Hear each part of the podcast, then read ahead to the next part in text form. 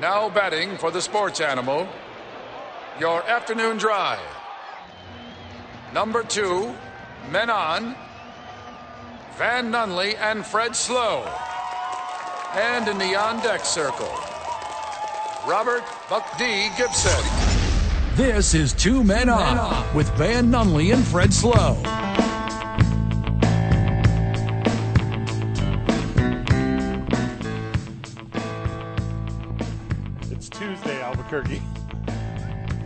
We're live at the YMCA, and Van decides to only check his microphone 10 seconds before the broadcast, and then he starts to hack up a lung. We figure it out. Fred Slow, I am a bronchitis survivor, That's not a thing. so stand with me. Being a bronchitis survivor, I is- believe we have a ribbon. it's not a thing. It's not a thing at all to claim to be a bronchitis survivor. Yeah, Well- it's a thing. I got a. I ordered some ribbons. I got a pin. We're, I, am not sure what day it is, but we're, I'm gonna have a special day. what color ribbon is it to be a bronchitis survivor? Probably like a like a mucus yellow green And kind think, of color. I think that one's already taken Live Strong. Oh well, they don't deserve it. Okay, good point. I am Fred Slow alongside me, Van Nunley. Van. Bronchitis survivor. No, it's not. you- can The- still kind of hear it in my voice, right? Just New- a sprinkle. New Mexico Broadcaster of the Year as far as sports influencing category goes. Congratulations. On being a bronchitis survivor. No, it's still not a thing. Oh. How was your 4th of July weekend, brother?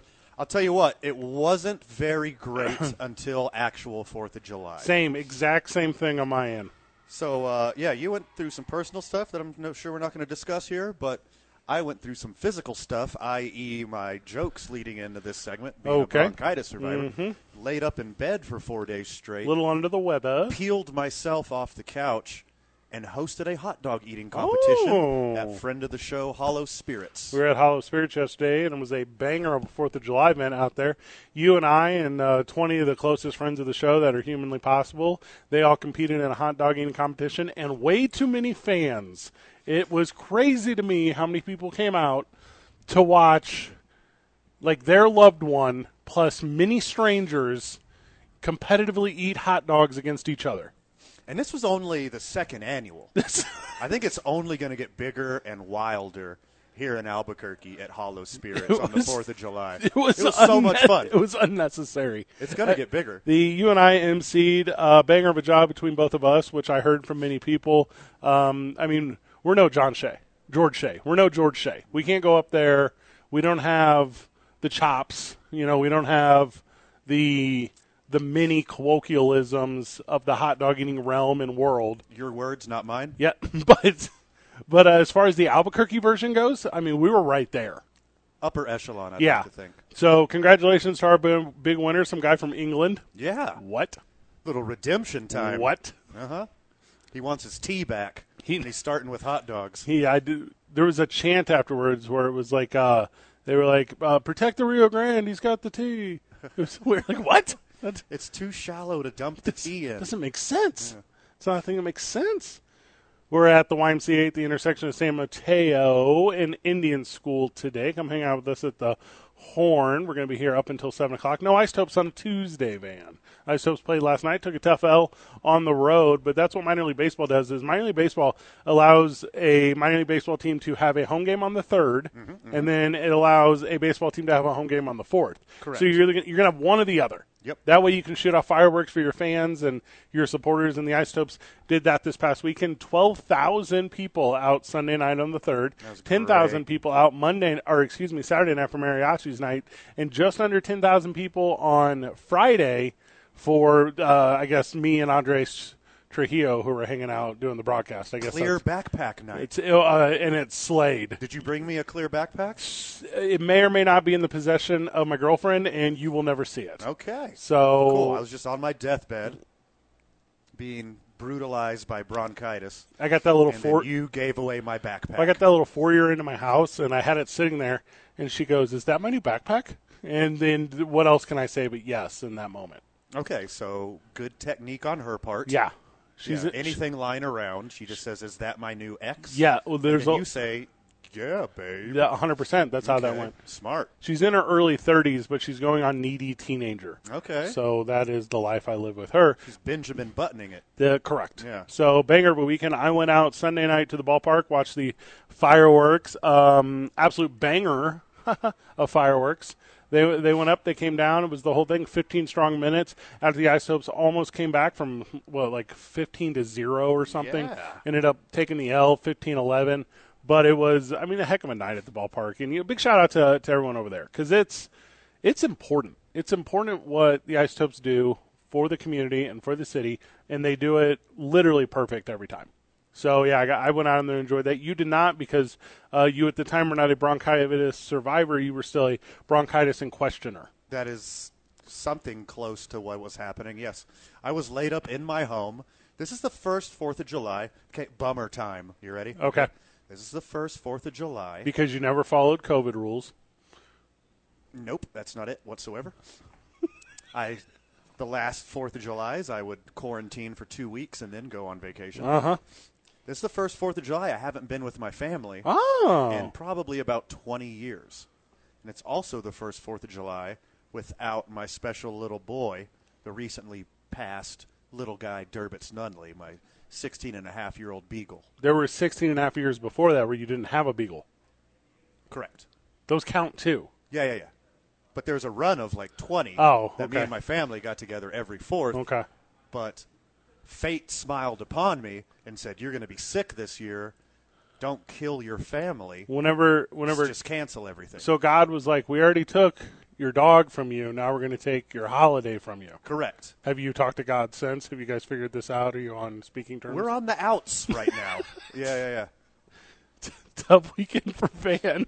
So as you were watching the fireworks Yeah. from Tote Stadium, I, in true American fashion, grabbed a little soda pop from the fridge. Uh-huh, Coca-Cola Went boy. up on my roof, literally a Coca-Cola.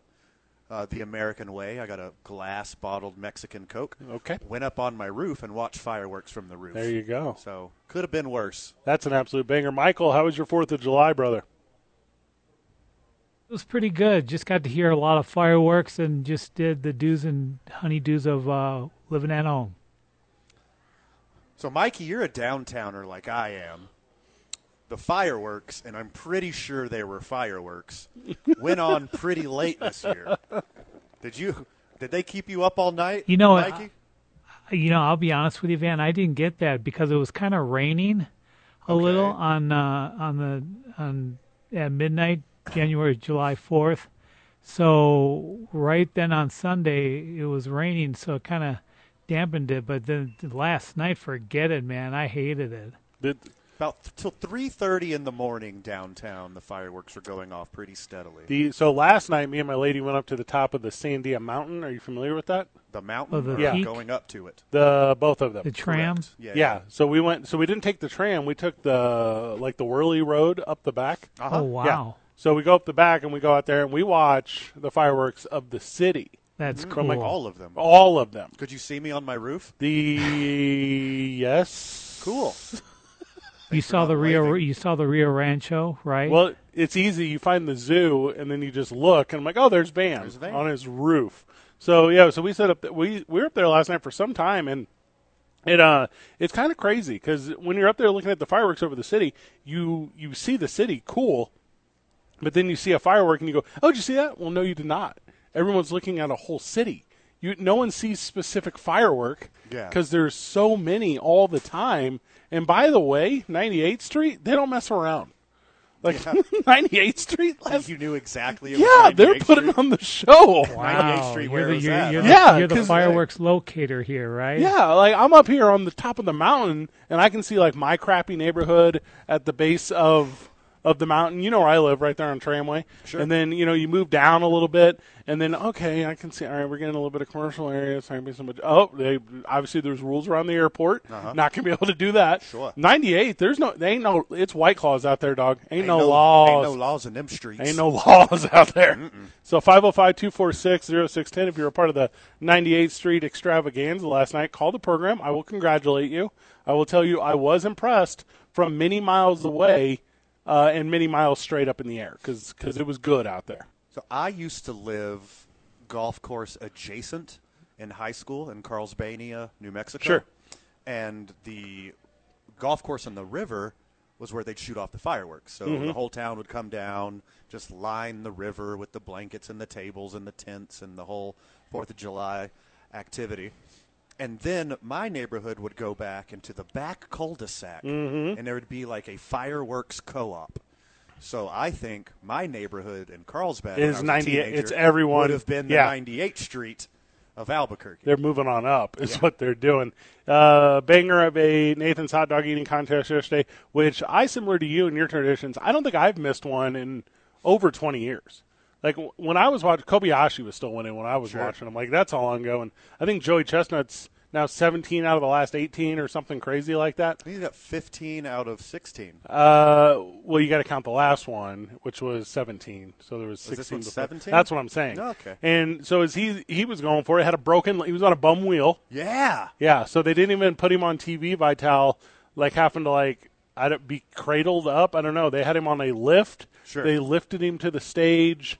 He somehow made it to a spot, and Vegas cleaned up on on old Joey Chestnut because they put it at 74 and a half. The record being obviously 76. And they, and then a lot of people took the over, and Vegas went home big winners. Is Joey's Chestnut only mustered what 62 or 63? Ha, mustard. Well, you had Thank you. enough energy Nice. to headlock a protester.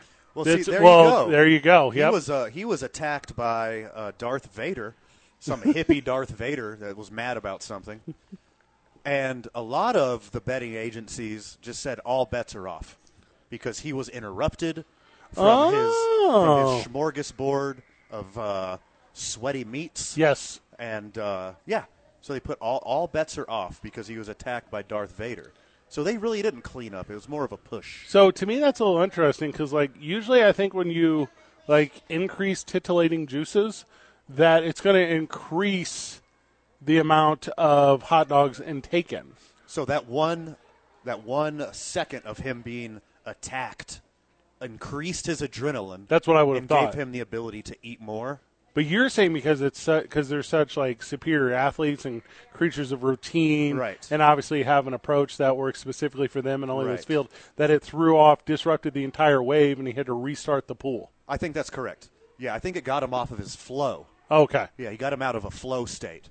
And let's okay, let's talk sports history right now. I'm ready. Okay, Greatest of all time. We'll do the days. one of the greatest of all time. Okay, Joey Chestnut. Also one of the greatest of all time, Michael Jordan. Okay. Okay. this, what you witnessed yesterday morning, was the exact same, if not better, than MJ's flu game. Today's I nine varsity is the I nine varsity of non traditional sports stars. Okay. Okay, I'm into that a Yeah, lot. and we're gonna do that at five o'clock today, Michael. Today's I nine varsity because uh, Van just claimed that Joey Chestnut is a superior athlete to Michael Jordan, and he says it's not even close. Ah, That's kind of what I said a little bit. We'll break that down and much more, including NBA free agency, kind of a disturbing report on Demaryius Thomas. A bunch of guests from the YMCA today. We'll have them throughout NBA trades. Big 12, Pac 12 talk because the weekend was a big deal. And the NHL is taking strides that I'm going to be honest with you, I didn't think I would see them ever take, at least not in my lifetime. Literally ever. Literally ever, and that that happened this past weekend, uh, and we will break all that down for you. We're tuning on live from the John Lopez Real Estate and Coldwell Banker Legacy Studio. We're powered by New Mexico Pinon Coffee. We are live at the YMCA. We spent our evenings, specifically yesterday at the hot dog eating contest, at Hollow Spirits, and this baby. past weekend at the ballpark. I had more than one of New Mexico Vodka's Teller Vodka's Watermelon Walk-Offs. It's 95.9 FM and AM 610, the sports animal. Back live from the YMCA.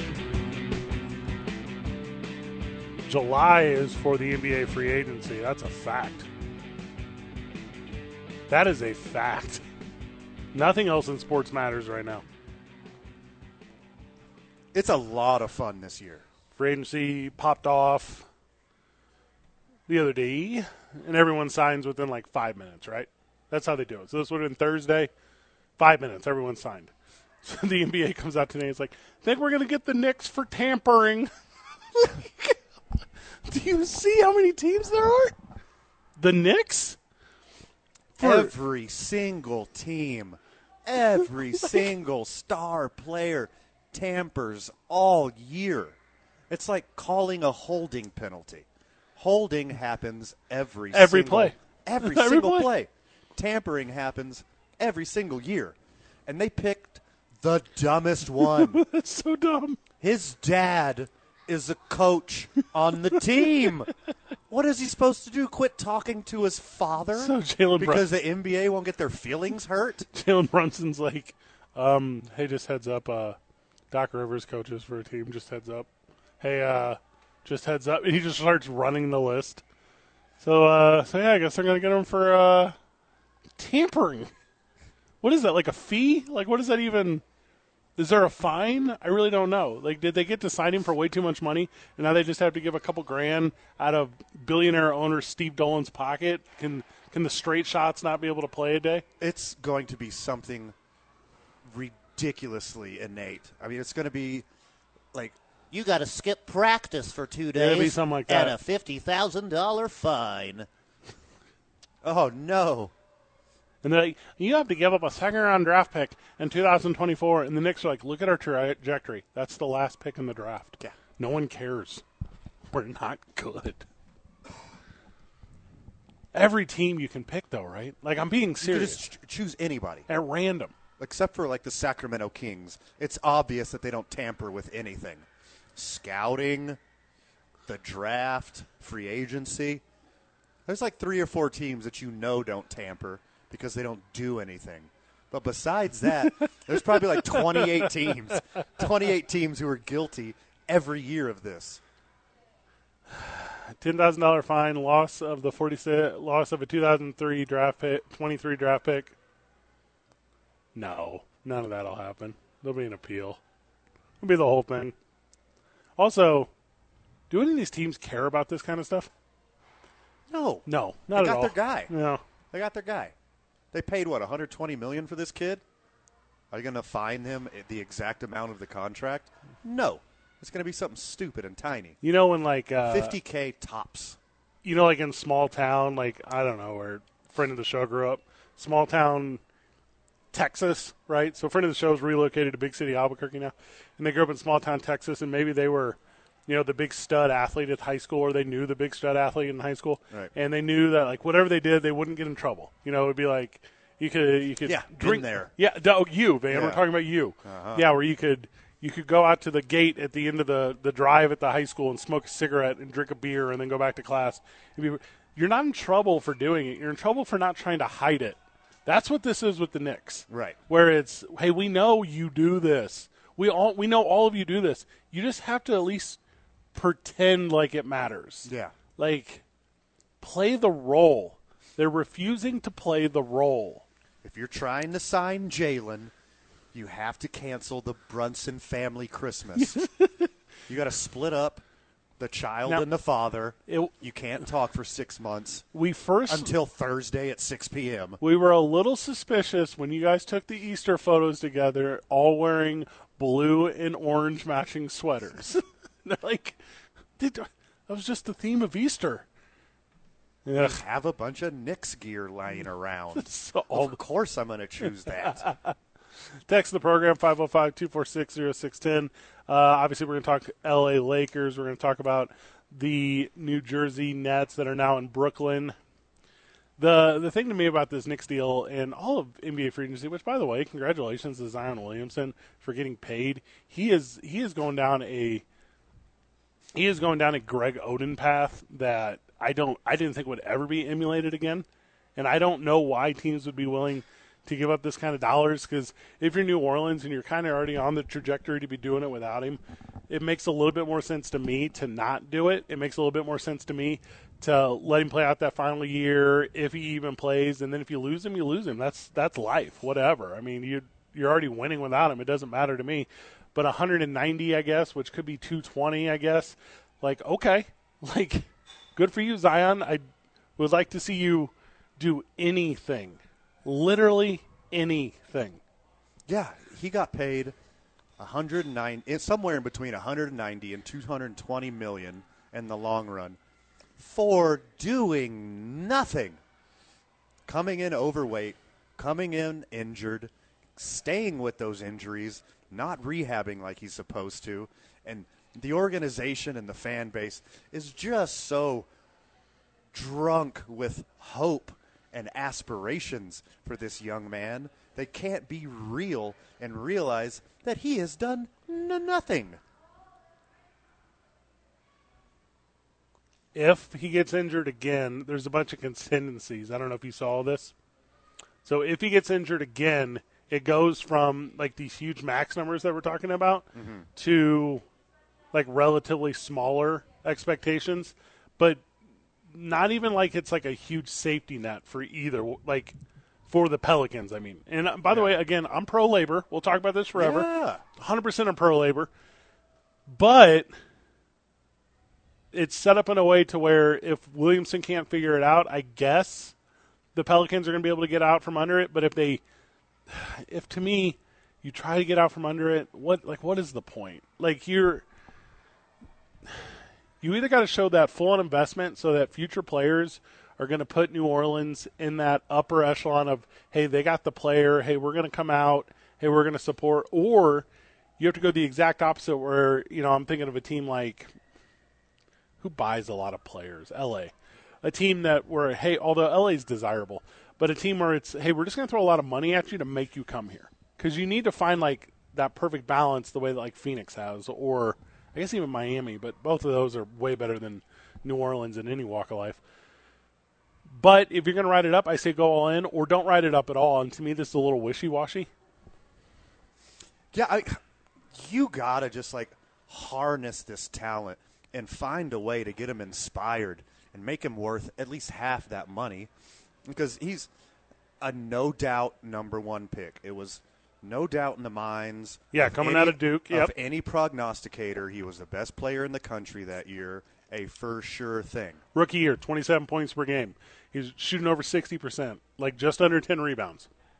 And then he hasn't done anywhere close to that. since. Nothing, man. So you're still paying for past returns, which is fine because you can just print money in the NBA as long as you get to hang on to your stud for four or five more years.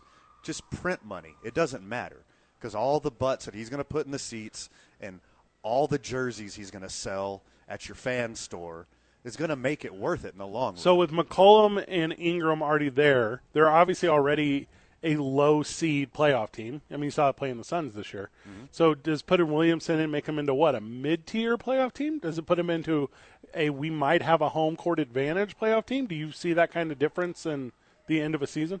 I mean, it depends on what kind of growth McCollum and Ingram have, but it all it really comes down to how good is Zion actually. How hard does he want to work? How hard is he going to work to stay healthy and stay on the court? Because if he's on the court, and look, the rumor mill is swirling for Kevin Durant like nothing I've never seen before. And one of the possible destinations is the New Orleans Pelicans. So if you could hang on to obviously Zion and then McCollum, and I think Ingram and Durant kind of play the same game, the same position. Oh, I agree with that. If you could pawn off Ingram and some assets and get Kevin Durant there, now you're talking like a potential championship team instead of just an above average team like what they have now. Do you give Zion a handler? I don't. I, besides the rumors of him being lazy, not putting out the work in the gym, all the behind the scenes stuff that makes a star a superstar. Besides that, I don't know a lot about the kid.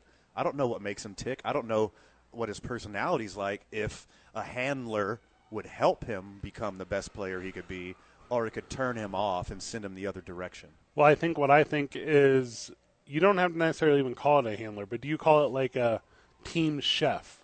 Do you call it like um, like a, a, a all time rebounder? You know, do you do you give him something of that nature to where it's hey Perso- personal social media coordinator. something of that just nature? something to have a narc Yeah. feet away from him at all times. because you need that. Well, and also like I mean, it- you could just sit him down and say, "We just gave you somewhere in between 190 and 220 million dollars. Like Stephanie can follow you around, Zion. She's not going to sleep with you. it's it's real easy to get fat in New Orleans. Yeah. Yeah. Beignets are delicious. That's what I'm saying. Yeah. Like you have to give them someone who is like, "Hey Zion, for A personal beignet yeah, slapper. for 10 of the 12 months of a year, we do it this way. Hmm. In those other 2 months, we only go halfway to the way you want to go. Cuz cuz you're not there yet. But you now have generational wealth, and when the time comes that you want to, you can later. Yeah. You can be Ja Morant eating at a cafe diner, tipping waitresses 500 bucks. You can be that. And- Just can't right now. Zion, you're no Shaq, but you're about as Shaq adjacent as it gets. Yeah, physically. And, and Shaq has just pined over how much more dominant he could have been over his career if he would have just took the care of his body Mm-hmm. and put in that effort to be the greatest of all time. He said he knows unequivocally that he could have been the greatest of all time if he put in effort.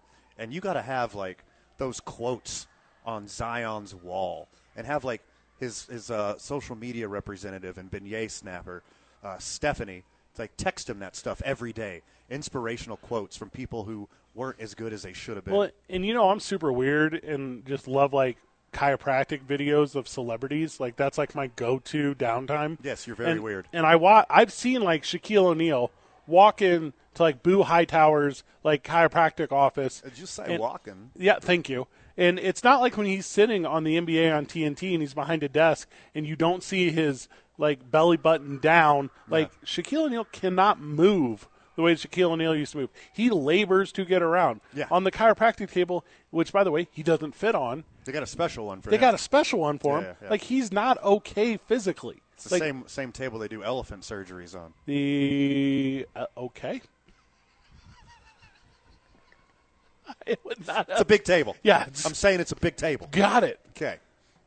But yeah, that's the thing for Zion. He got to figure it out. More NBA talk. Let's uh, let's pivot to the NFL though. Whenever we get back, um, some disturbing news actually. Uh, some reports out on Demaryius Thomas, obviously uh, no longer with us, and we will talk about that. It is what you think it is. Two men on ninety five point nine FM and AM six ten. The Sports Animal. All right, the jokes come off a little bit for this one. Demaryius Thomas, you remember Demaryius Thomas from one touchdown reception from Tim Tebow? I remember him from my fantasy league a few years. He was uh, a good value, like third or fourth round. Yeah, he was always not Eric Decker. Mm-hmm. Yeah. So he died at 33, Quite unfortunate. played six years in the league, diagnosed with stage two CTE. Okay? Six years is a lot of years for professional football. It's not a lot of years compared to some of the guys who are out there. Just absolutely crazy to me. And I, I don't know his upbringing, but I'm assuming. Uh, rough. The answer is rough. I'm assuming that he played football as a child. Bounced from home to home for a couple of years. Stayed with his mom and his sister. Uh, the male role model in his life. I'm not sure if it's his father or not. Uh, 20 years in prison for things that get you 20 years in prison. Mm-hmm. Just the worst, the absolute worst. I wasn't talking about family life. I was Oh. talking about uh, youth football. So not just six years in the NFL with you know the big dogs laying licks on him a few times a week, especially on Sunday. But you know you got to think about Yaffle, middle school, high school, college, NFL. Like that's over a decade of these mild concussions that add up into CTE. Because it's not just the big concussions that give you CTE, it's the over and over sustained minor trauma over years and years and years that does it. 2019, driving 70 and a 30. Lost control and flipped his car multiple times. Um, Jaws of Life needed to remove him. And uh, reckless behavior is one of the signs of CTE. Yep. Um, compulsive behavior.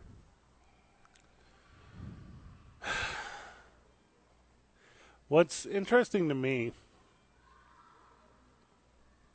is wide receiver, specifically at the time he was playing, you could be targeted. You could be Yes. yeah, you could be hit in a way that was not safe to your brain. And a lot of guys You didn't throw over the middle often in his generation of football.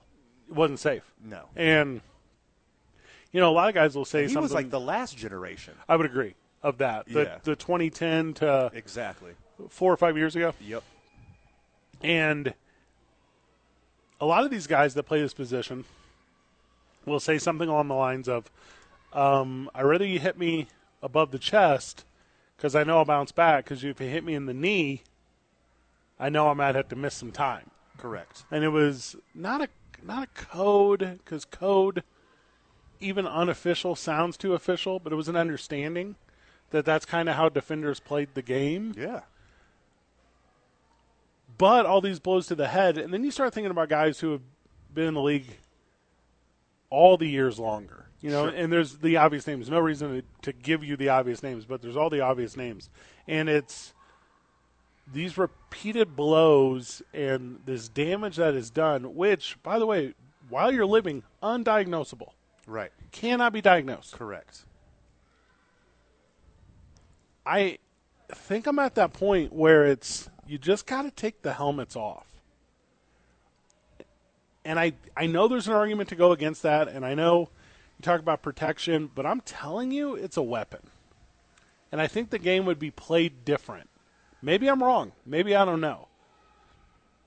But I got a gut feeling that tells me less is more in this situation in a in a rugby style leather strappy boy top of the head, wrestle, uh, amateur wrestling ear muffy boy would be a better than the hammer that is over the middle, taking licks from guys like John Lynch and whatever the next John Lynch is. Sure. Brian Urlacher, who Jack becomes Tatum, a linebacker. Jack yeah. Tatum is my all-time example. The way he used to lick people. I mean, you said it perfectly, and I mean, you took the words right out of my mouth. Look to rugby. They don't have a single bit of padding on except for right around their skull to prevent them from, you know, smacking their head on the ground when they get tackled. Their tackling form is superior, and like you said it, like these shoulder pads, this helmet, you know, the under armor you have on your body. Yeah. Like even the compression sleeves have padding. So you're just a walking weapon. And this is not going to go away. No matter how technologic- technologically advanced your helmet is, it's not going to prevent CTE. The only thing that's going to prevent CTE is not having sustained blows on your cranium for extended amount of time. That's the only thing that's going to stop it. And the telltale signs, what you were talking about, like the the risk taking and the parano- paranoia, paranoia is a big one. Yeah. To where, um, hey, I can't answer my phone. Someone's listening. I think De- Demaryius Thomas, I believe his family reported that he was afraid to leave his home without a gun. Right. You know, he thought he always needed- Perpetually looking yeah. out of the blinds. Yeah. Yeah. And it's and it's what it's irreversible. I mean, there's not a thing that can be done. And you know, with adult 33 years old, that's an adult. And you know, as an adult, you what can you be told to do? Like you you're this is going to sound morbid, dog.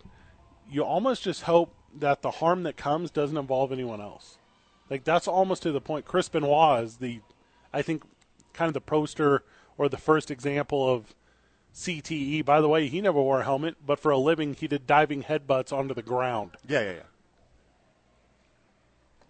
Yeah, I mean, if you had like some less mechanical padding, something that protects your joints from impact, not really turns your body into a weapon, maybe like something rugby adjacent, a little thicker, maybe uh, to protect your skull, and you know some kind of, of face mask that can you know protect from like eye, I mean fingers to your eyes, et cetera, et cetera. Dislocated jaws when you take a shoulder to the head some some more basic accoutrement that can still protect you but not turn you into the weapon. I think you can keep the essence of the game. You can keep the sanctity of the game and protect these gladiators' brains in the future of the sport. we got to step away from it. Dan Lineker is going to join us. We're going to talk about the Y a little bit and what's going on here as far as their personal programs, training, and activities and youth organizations. But um, uh, something to keep an eye on, conversation to keep having. It's um, it's never going to go away. It's just going to become a waiver. I mean, that's what this thing is. So, Dane Lineker, when we get back, we're live from the Y today. Come hang out with your boys. Two men on 95.9 FM and AM 610, the sports animal. Back live on the program, back live from the YMCA Central Mexico. We're at the Horn location. It's basically the intersection of San Mateo and Indian School. It is not. That's not where it's at. What is the address? I don't it's know. on Indian School in between Carlisle and San Mateo. 4901 Indian School Road, Northeast, Albuquerque, New Mexico, 87110. That's better. Thank you. It's in between. It is not at the corner. The You- corner is Netherwood, where we but we run some of our programs there with the church. Sure. Dane Lineker joining us, talking fall registration for sports, including basketball, volleyball, and itty bitty soccer. What's up, brother? Hey, how's it going, fellas? Yeah, well, you know, I mean, doing Good, pretty buddy, good. good, got, good. got some positive things going on in our list. So we gotta. Hey, basketball and uh, volleyball though they're going to fill out, but the itty bitty soccer that's the hotness right now, right? Yeah, yeah. Uh, so we just um, we've been doing it for we've had one season under our belt, and now we're we're kicking off our second season with me as the director. Um, it should be should be exciting. We're starting at age three and four for the itty bitty, and we actually will go up in the leagues up to age ten for soccer. Okay. So You- Now, Van, you know, they just they run around in a little glob of of just three year olds chasing the ball. yeah, I've seen it. I've seen my niece play soccer. It's adorable. It is adorable. yeah, I would pay to go there. It's well, like, forget. Let's not even consider paying to have your kid go. You need to pay to be a spectator. Yeah. and watch the just the cuteness. I'm into that everywhere. Let need volunteer coaches all the time here at the Y. So well, we need to start calling the matches. Is what we need that's to do. Oh gosh. Yeah. There you Yeah. go. There you go. The, the pink princess is taking on the pink ponies. You're like what? Both can't be pink. Zero work. to zero. Just kidding. in the end of the Online registrations are up for basketball and volleyball right now on the website. Uh, a little bit of a longer bleed though for fall sports as far as registration are going. What's Right. the what's the goal for the Y this fall? What's the goal for the youth programs? Uh, yeah, we just uh, want to fill up the teams, get a lot of kids out there playing. Playing. Um, we generally we started registration on June 20th, so teams are filling up now. Come out and register. Get get your teams going. You come. We need coaches as always, you know. And if you have your own team, you can bring a full team, or you can just get on the roster and uh, we'll fill the team for you. What's it cost individually for? Uh, right now, it's free for members. You do have the jersey fee, which is fifteen dollars, but uh, it's totally free if you're uh, if you're on our family membership. So come on out, and if you're not a member, go ahead and call for pricing. We can get you all set up there as well. Cool. And So, this all-inclusive membership, the family memberships, I mean, it's it's not just get you into the YMCA. It's classes for your kids. It's camps for your kids. What all can you do? Yeah, yeah. Everything, membership? everything is is it that with this value added membership. Like you said, we have you know yoga all the way to body pump to all all cycling. The different classes are all included. The youth conditioning class in the evenings for your kids that helps with sports and things like that as well. While you work up upstairs, they're working out downstairs. It's a good time. Um, as well as um, just the both gyms, both locations are open to to any any family members. So come on out, check out the the amenities that we have to offer. the Y program start as young as three years old and they go all the way up to what, like sixteen? Seventeen. Yep, 17. Yep. Yeah, and then and they're filled up all the way through. And like you said, it's a good place if you have a it's a good place for if you have a U team already. So if you say if you have a, a whatever you and you're like, hey, we want to make sure and get out there and, be able to play in the fall alongside maybe any weekend seasons or whatever you have going on. This is a really good place for that. And obviously, being a member of the Y is key in that. Non-members can still uh, can still be part. Yes, they still can be part of it, and you can come in, like you said, bring your bring your whole team, and uh, that's in the competitive. We do have uh, competitive basketball league as well as recreational for basketball. With volleyball, we just do an open co-ed uh, There you go. registration, Yeah. and then soccer is co-ed. They're all co-ed actually. so. Anything we missed, Dane? No, that's that's great. Yeah, come on, come out. Registration's open now, so register soon. Spots fill fast. Are, are there any spots? Like, are we doing this for a, a reason at all? Like, Yeah, yeah. There's can- there's spots can now. people- There's can people now. even get in? Is my question. Yep, definitely, Horn- definitely. Still Horn time to get in. Horn Still a few YMCA. spots open. Come come on out. become a part of it. We're two men on 95.9 FM and AM 610, the sports animal. Now betting for the sports animal, your afternoon drive. Number two, men on, Van Nunley and Fred Slow. And in the on deck circle, Robert Buck D. Gibson. This is Two Men On with Van Nunley and Fred Slow.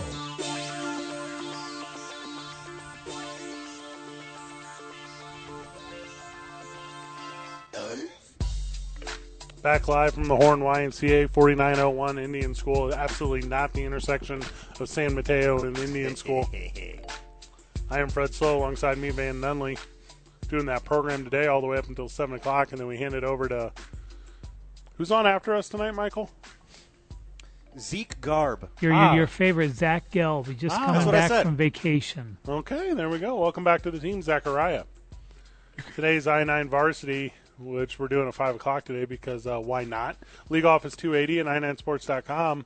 505 312 4999. Connect with I9 Sports. Get your kids started in some youth programs. Hey, I9 Sports is killing it right now, by the way. They're always. They're always killing what are you talking about? They're all over the. They're all over everywhere doing that whole thing. Also, I recently learned this. If you go to the i9 Sports website, you can call from the website. Kind of crazy. We're living in the future. The what? Yeah, I'm telling you. So today's I9 Varsity is the I9 Varsity of non-traditional sports stars, and this is because we were talking about Joey Chestnut and how you believe he's the greatest athlete in the history of all competitive everythings. And I don't even want to start to talk to you about anyone in the world of bowling until you prove to me that Joey Chestnut is the best. So, Joey Chestnut is Katie Ledecky good, just dominating the sport for over a decade. Kobayashi who? Kobayashi can suck it. Joey Chestnut is in the house. I, I didn't have time to Google this, but he's won at least 15 of these things. The big dogs. You think the next generation would step it up and compete with this guy, but no. He's still the champ, and he did it this year with a broken leg and some hippie Darth Vader trying to protest, and Joey Chestnut choked him out while he was eating hot dogs. That is impressive athleticism at its finest. Joey Chestnut is an elite level athlete, and he should be cherished in American lore. He's also a little hood, right? Didn't care. Like there was zero hesitation. Zero. The dude comes up with the. I don't even know what the poster said. Whoever it was, it was something stupid. Something stupid. Who the, the, the Doesn't even matter. The company that owns Nathan's Hot Dogs apparently did something somewhere, and then some loser who lives in his grandmother's basement Right. and really loves Darth Vader rushed the stage. Caught these hands is what happened. so Joey Chestnut is in the mix, according to you. Um, Hey, uh, and let's revisit this real quick. Okay. We could, we could do it quick. I don't want to interrupt the varsity, as this is our most famed and beloved segment. Okay, so I don't want to divert for this real Uh-huh. quick. But Joey Chestnut's broken leg chokeout victory Mm-hmm. on the 4th of July this year is as good or better as MJ's flu game. Prove me wrong. Doug Remer was arguably the greatest non-athlete on the planet, alongside his best friend Joe Cooper. Whenever the two decided to come together and form a unique sport called BASEketball. Sure, I'm familiar. It took the world by storm in 1999, grabbing very cult success. I would identify it and Yes. being emulated everywhere Yeah. by everyone I'm one of them. in all driveways across the entirety of the world. exactly that. As Matt Stone and Trey Parker not just created a banger of a film, but they created a absolute something you don't see every day. A guy stealing a bench from the Y. an absolute pandemic. Someone got eyes on this guy? Where's this bench going? They created an absolute pandemic of a sport that could be played by all ages and with all access. So I'm saying not just the two greatest ever at it, but they started the phenomenon that is BASEketball. Me and the boys did set up a basketball court. I think I was in my early 20s, and we set it up. We followed the rules. We had our own three man teams, mm-hmm. and we played it as close as we could as possible. Once you really get into the sport, it's not as cool or as exciting as it is in the movie. and I am not going to be your enabler, but if you're going to play BASEketball, drugs help. So Noted. Get you a small handful of drugs. Noted. I'm not telling you to do this, but you know, do it. What do you got? Walter Ray Williams Jr. the third. Okay. Bowling is one of those sports There's no Pete Weber. that's in the gray area for me. okay. That is, is it a sport? Are the, is it a skilled competition? Mm-hmm. Are the competitors athletes, or are they just really good at a game? I don't know, but it's sports adjacent and it fits into this criteria. Give me Walter Ray Williams Jr. the third, the winningest bowler in the history of bowling, and dude had some swag too. He'd let loose. He'd have some fun. And yes, honorable mention to Pete Weber. I'm me. Wesley Two Scoops Berry is the greatest American Gladiator contestant ever. Strong work. Obviously, voiced by one Mike Adamle and mm-hmm. Larry Csonka, bringing me what is arguably the best Saturday morning entertainment I had ever had as a child. Oh, so much fun. which we created the way that you created basketball wise with like furniture in the living room and every Nerf branded uh, weapon Exactly. that we owned. Yeah. So there you go. Uh, obviously undefeated in multiple appearances on the American Gladiator. Uh, also, side note, Yeah. uh, a guy from my neighborhood was on American Gladiator. Oh, that's cool. yeah, and What was is- his nickname? yeah, I don't remember off the top of my head, No? and I, and I tried to Google it, but I couldn't find it quick enough. But he was the uncle of this kid that I played basketball with, and he would come and just absolutely kill us, like on the basketball court, like during practice and stuff.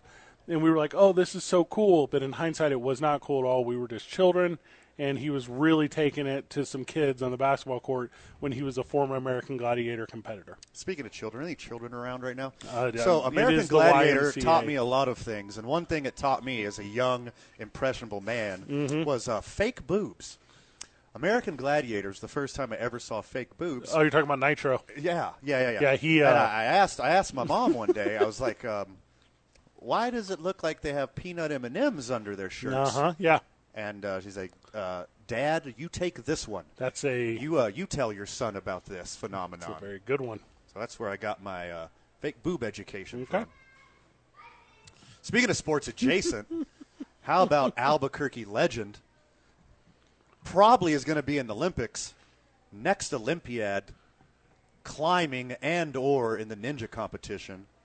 Albuquerque's own Katie Bone. Katie Bone. I'm a big fan of Katie Bone. How about that for non-traditional sports stars? I like it. That's a right here in your backyard. That's a good pick. Suck it, Vincent. American Ninja Warrior. the game of Quidditch. Are you familiar? I'm very familiar, unfortunately. Quidditch, not a sport. It's absolutely not a sport. no. But it's governed like it's a sport. It has Sure. rules.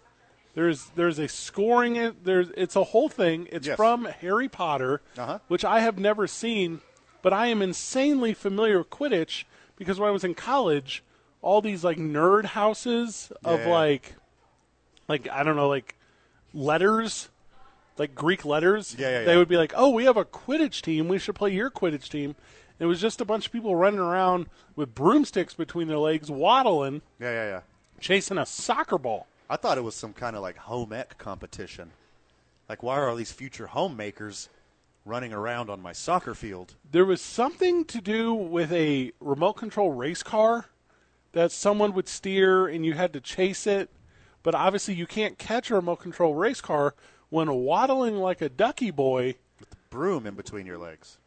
So I'm going to say Harry Potter of Quidditch is a very niche athlete. Okay, so who is the the premier Quidditch player in the country I right told you now? it's Is Harry it- Potter. Well, no, that's a fictional character from a book. but they have like actual tournaments now. They do have actual tournaments. Would not be able to tell you. All right, I'm going to steal one from your world, Fred. A sports adjacent activity known as professional wrestling. One of the great mysteries of the world, of Princess Bride fame as well, Okay. Andre the Giant. Ah, yes. Excellent answer. I think he stands shoulders above any other traditional sports stars in his sports adjacency. He's like on top of a mountain. Like to me, he's the number one famous wrestler in the history of wrestling, And it's unfair that he did all that he did before the internet age because I think he would be more of a household name than your Rocks and John Cena's because in the parlance of his times, he was the rock star. Yeah. Andre the Giant at his peak is bigger than The Rock now, It's not Mount Rushmore wrestling. It's Mount Andre the Giant, and then everybody else. and then everyone else. Yeah. I would agree with you completely on that. Uh, you know, I'm a big roller derby guy. yes. Give me Bonnie Thunders of the world of roller derby. Ooh. Yeah. Also, my favorite thing about roller derby is you get to pick your own name, which is kind of a cool thing. You get to pick your own That's dumb. derby name. That's dumb. That's what? Your teammate should give you the name. You don't give yourself a nickname. Oh, I don't know how I feel about that. like pro wrestlers get to pick their own names. I feel like you get to. Well, you got to sit around with your marketing and development team Mm-hmm. and figure out what goes with your the area you're from and your, you know, you're a genetic genre. Big roller derby guy.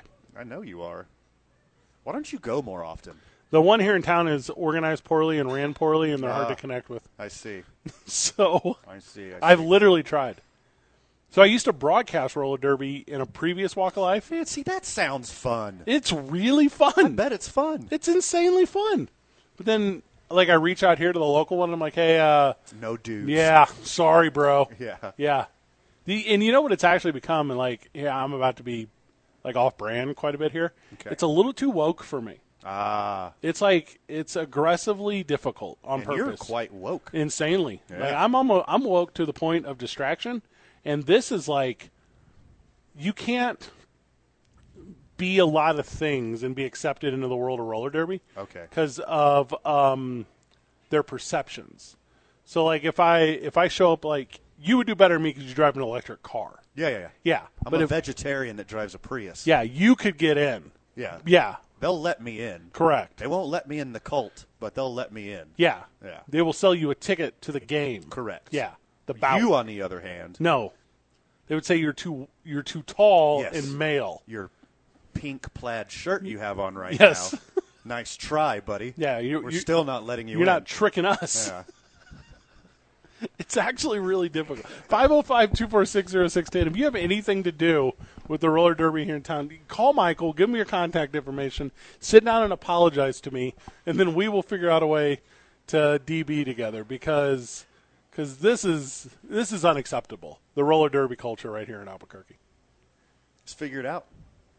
Men is live from the John Lopez Real Estate and Coldwell Banker Legacy Studio. We're powered by New Mexico Pinion Coffee. We're live at the YMCA. Come hang out with your boys. Today we're here till 7 p.m. tonight. Yesterday was an absolute banger at Hollow Spirits as we hosted their 4th of July competition. This Friday we're live from Locker 505 at their brand new location. We're going to have a lot of fun with that. They're doing big ribbon cutting. It's going to be a whole ordeal, man. Pretty excited about that thing. Going to go over there and do that and enjoy the crap out of it. Enjoyed that watermelon walk-off well, I was at the ballpark this past weekend. Big thank you to Teller Vodka, New Mexico's vodka, for being that. It's 95.9 FM and AM 610, the sports animal. Back live at the YMCA.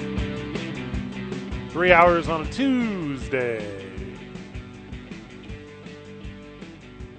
I guess Brooklyn's acting like they're bringing back KD and Irving and Simmons and they're adding all these new new parts. I, are they confused, Van? Like, do they know that they don't have Kevin Durant anymore? He already Look, quit. Do they, they- know how to get that? They would be fools not to try to keep that group together and improve on it.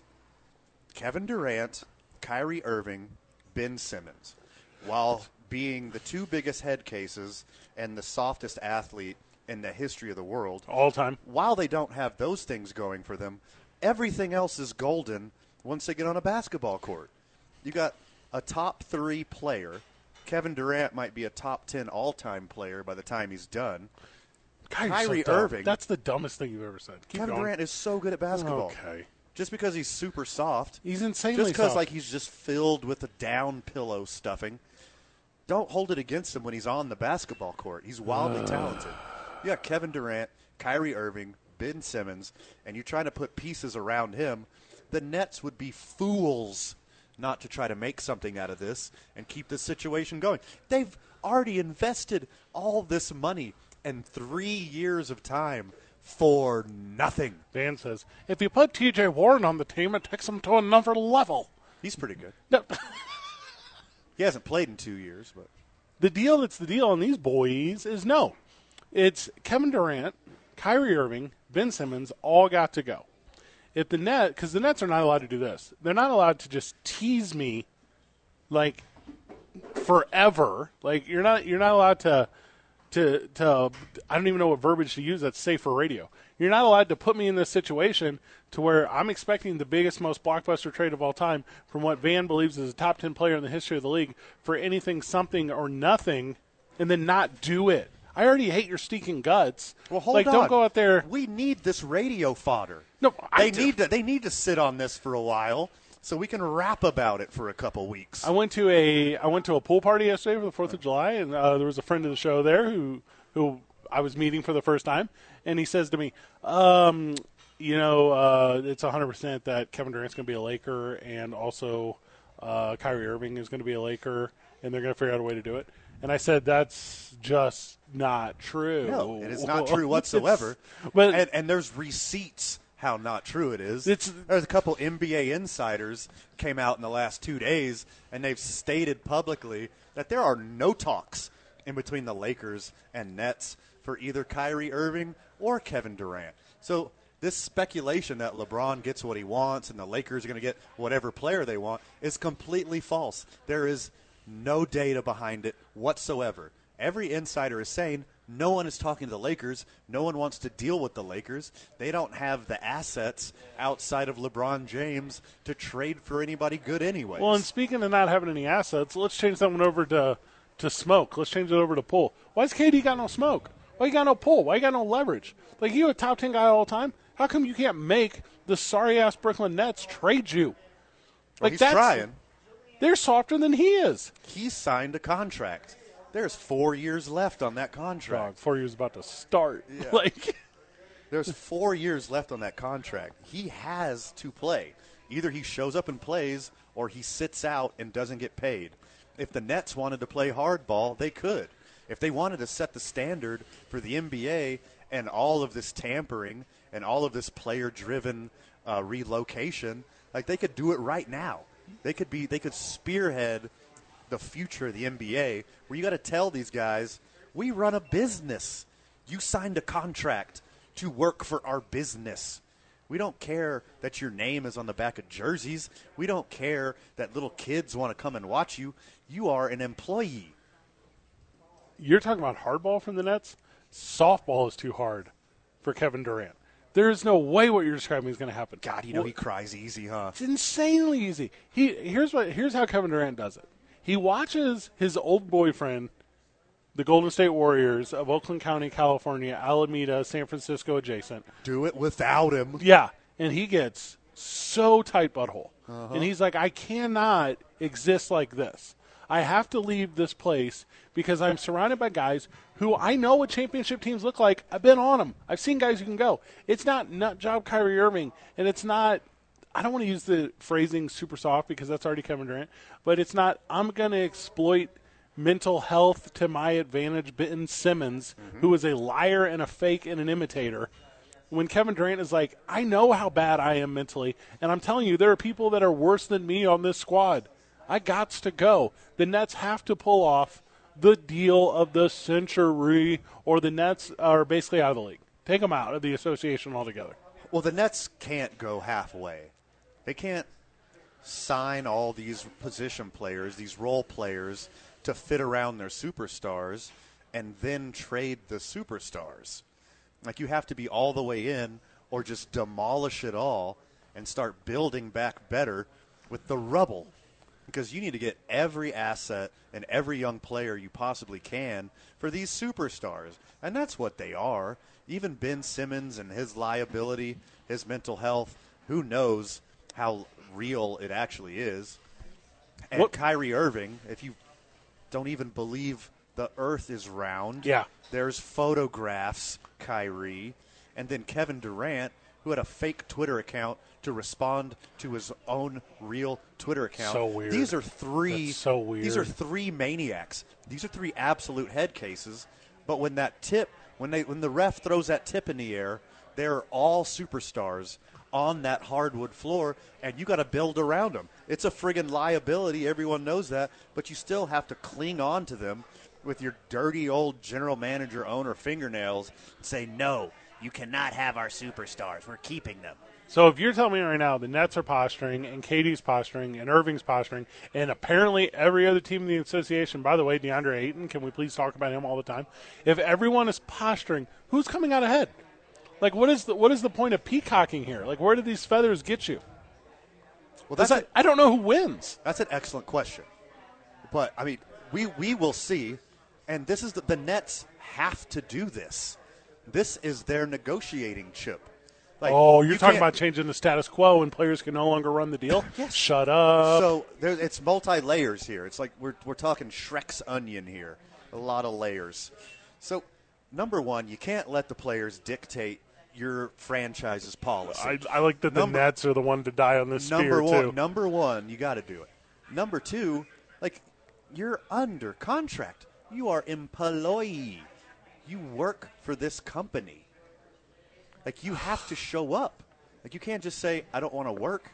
That doesn't. We don't. We don't say. You know what? I've had a hard few weeks in Albuquerque. Fred wasn't the best co-host. I want to be traded to Oklahoma City. I want to go do radio in Oklahoma City. We got a sports animal out there. I know. The the Nets don't have the cojones. Like they're not the squad that can do it. There's like who could do it? The Lakers. Who else could do it? The Knicks, but they never had the players. Like who are the?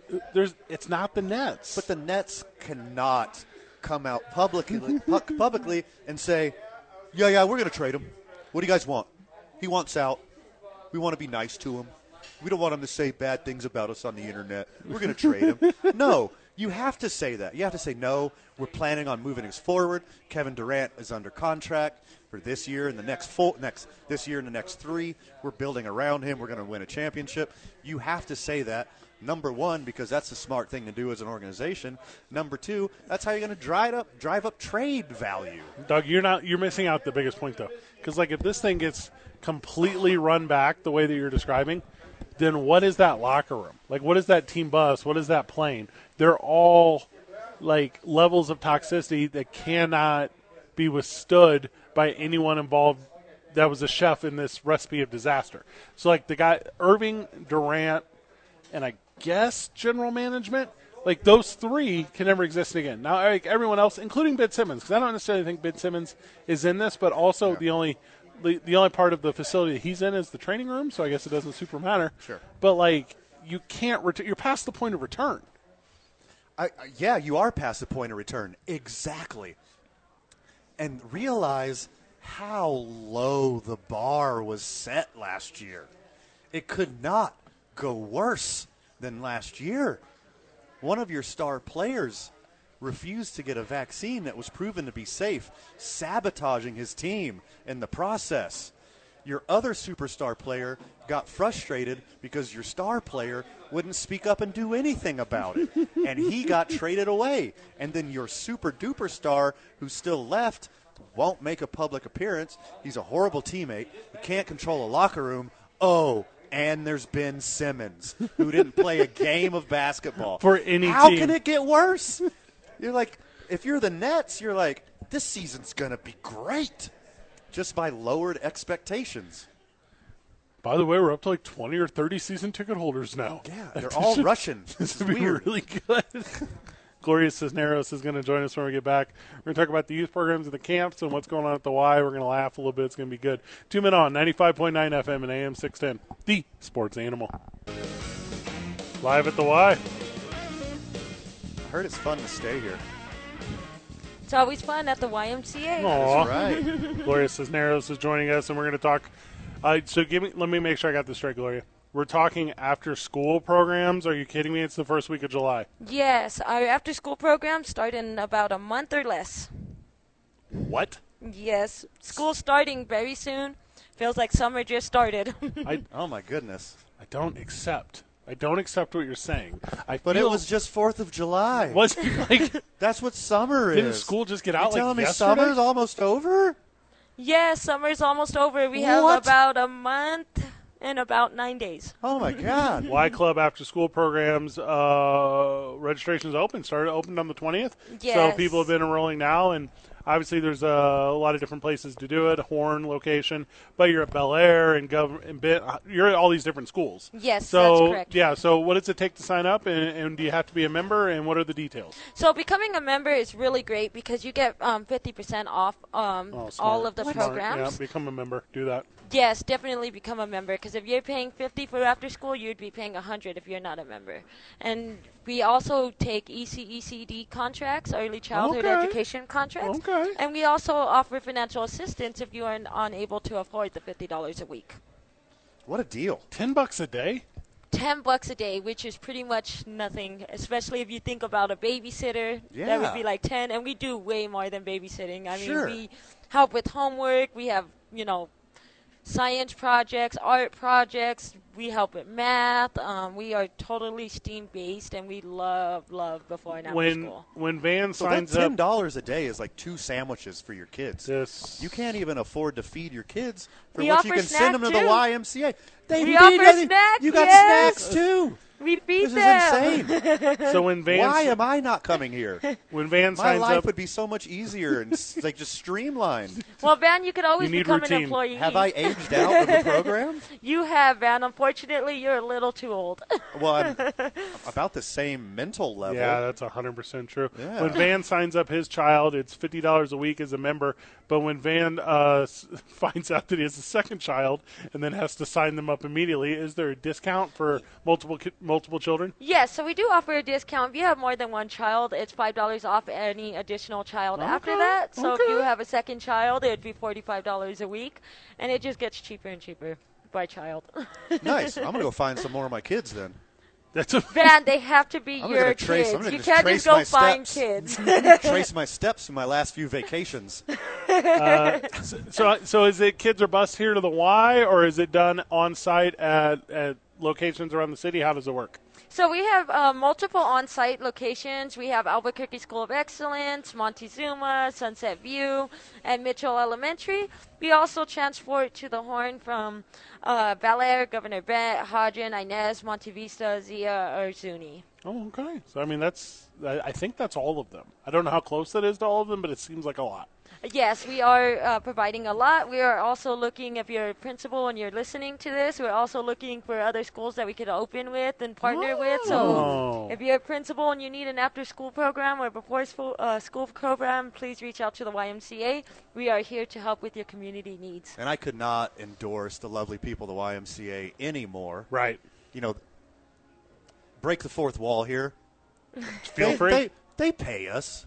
That's- But even if they didn't, I would be saying the We exact pay same you thing. guys with kindness. You're so you're so lovely, and you care so much about the community, and you just attract the best people to work and to volunteer Yeah, and to help run this organization. It is absolutely insane to me how you just attract the best people in Albuquerque right here to the YMCA. Well, in po- in post COVID, how have you seen the response from like the like right now you have camp going on here at the Y? Yes. How have you seen the response from the kids being able to find that social aspect again for the first time and so on? Because you know, if we really think about it, it's been like two years since you've been allowed to have friends. Yeah, so we, you know, we did struggle a little bit at first seeing the kids. You know, they were a little shy at first. You know, didn't know how to. man, yeah, timid. very timid. Now that it we're uh, six weeks into the summer, they're excited. They're running around. They're screaming. I'm sure you guys could hear them in the background. Sure, nonstop. we don't we don't know if it's enjoyment or or or what, what what's another one? Torment. I don't want to know. No. It's definitely enjoyment. Oh, We have Oh, good. tons Okay. of stuff. You know, Good, just good, like good. this week we are going skating. So What? Going on yeah, the roller king? Yes, All right, we it's actually Skatomania now. What is that? Skatomania. What is that? The Roller ro- King. The Roller King has been dethroned. Are you messing with me? Yes, I was so shocked myself. And the summer camp kids are super excited. We have The King is dead. Long Hold live up. the mania. Are you guys messing with me right now? I, no. I have no am idea if she is or not. serious. So like, the the skate rink is no longer the Roller King. no, it's called Skatomania. I thought all skating rinks were called Roller Kings, just like all Chinese restaurants are like the same. Like, but they're they're all China Kings. yeah. So I just thought they were all Roller Kings. Like, All copiers are not Xerox. yeah, all Kleenexes are Kleenexes. I'm, I'm literally, facial tissues are clean. yeah, I'm literally blown away by this. Like, Guys, we're supposed to be talking about before Oh, and after Oh school. yeah, sorry, yeah, bring it back, yeah. I'm You assuming. getting distracted? See, I'm just assu- as bad as the children. Oh my god, yeah, yeah, we're way worse than so your we need children. to, so we need to meet you at the Roller King, though. That's what you're saying because we'll, we're in to volunteer. yes. Oh yeah, definitely. We were there Wednesday, Thursday, and Friday. So let's go. what? So, that's so many. there Wednesday, Thursday, and Friday. Yep, we Is- have uh, each week our summer camps have a swim day as well as a field trip day, and yep, every week we have a site that's over there at Roller King this week. Yep. All right, I'm so in, and I'm assuming you're already looking forward to before and after school programs because the summer programs are just running so perfectly and they're so full and there's nothing that we can do to help. So now we need to look forward to school time, right? Yes, exactly. We just want to be able to, um, you know, reach out to the community and let them know we are still here. We're here to help your children. We're here to help them succeed after school, and we do align with APS's curriculum, and uh, we are very STEM based. You know. Um, child led base you know we're trying to improve their lives you know not only um, academically but personally as well So, all right. So, obviously, the as far as the camp going on right now, it it's still taking registrations. You can come in mid, or is it is it full up for the rest of the summer? so for the Horn Family YMCA location, we are completely full.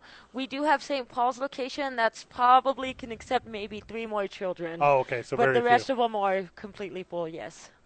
Okay. And what, what would a what would a parent expect their children to be doing at these uh, before and after school programs? So the first thing that we mainly like to do is, of course, feed them snack because when they get out of school, they're hungry, they're Sure. exhausted, they're tired from the day. We let them have a little break and eat snack, and then we help them with their homework. That way, uh, anytime you know they go home, they don't have to worry about getting their homework done or you know asking those questions. We're always there to help them do that.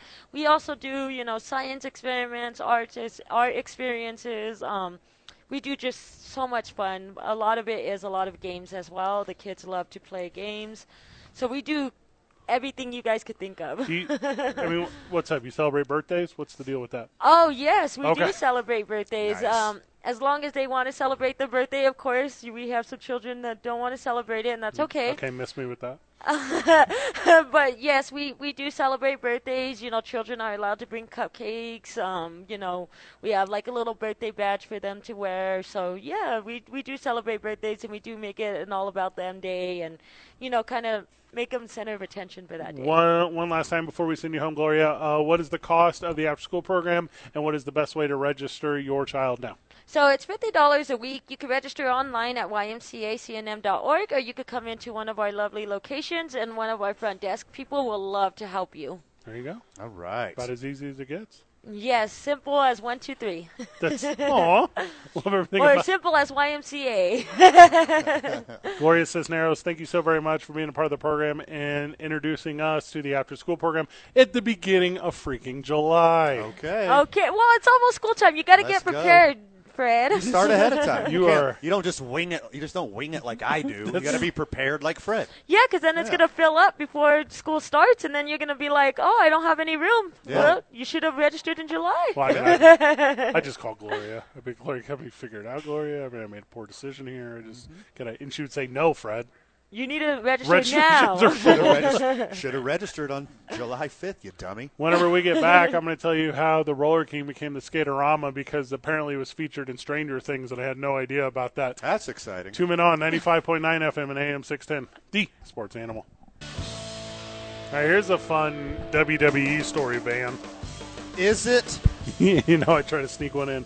Also, um, apparently this the Roller King, which is now the Skater- Skatomania, Okay. I guess it was changed because they were filming Stranger Things, and then after the Stranger Things episode aired, I guess like Roller King attendance is like through the Roller King roof. I bet it is. We, here's what we're in. I'm Roller King A, bro. we're call, I'm calling Roller King in the morning. And we're gonna figure out a way to have like a, a Roller King relationship. Also, Skatomania. If they pay me money, I'll call them by the right. Let's roll, bro. The uh, this is a neat one. So you know I'm going to SummerSlam this weekend. Not this weekend. At the end of next month. It's in Nashville. It'll be a good little deal. Um, I'm a big WWE guy. Cool. Yep. And one of the events at SummerSlam is Pat McAfee versus Happy Corbin. And you're like, well, okay, Fred, like, Yeah. those are two pro I wrestlers. thought Happy Gilmore was a golfer. All right, that doesn't. Happy Corbin Okay. is his name, and you're like, well, Fred, this isn't like a super very interesting story. There are, you know, there are like matches every day. Like we don't talk about matches. It's stupid. Well, here's the thing: Baron Corbin, Is he Happy Corbin, Baron? no, is played by a guy named Thomas uh, Pestock. Okay, Nice. yeah. And he is wrestling against Pat McAfee, who's wrestling under his legal name. Yeah. And the thing that's so interesting about this in 2022 is both of these cats played for the Colts in 2009. Wait, what? So both both of these competitors at the like second greatest stage of them all, SummerSlam, competing against each other in a pro wrestling bout. Both were teammates on the 2009 Indianapolis Colts. So Baron Corbin, a.k.a. Happy Corbin. Timmy Peacock, Yes. played on the Colts the same time that Pat McAfee was the best punter in the NFL. That is correct. That's bonkers. yes. And now they're both in the WWE. and they're both at the absolute top of their game. I'm a I'm cheating off of your homework here. Yes. And I'm looking at this picture of Baron Corbin. Uh-huh. Are you sure he's not a bass player for an emo band? He has that energy. Okay. Yeah. Is that his shtick? Um, Is his he like really sad all the time? his shtick now is that he won big in Vegas and he became Happy Corbin, and he's basically just a pro wrestling version of Lou Bega's Mambo Number Five, and he just tries to live his whole life similar to Mambo Number Five. God, why did I let you do this segment?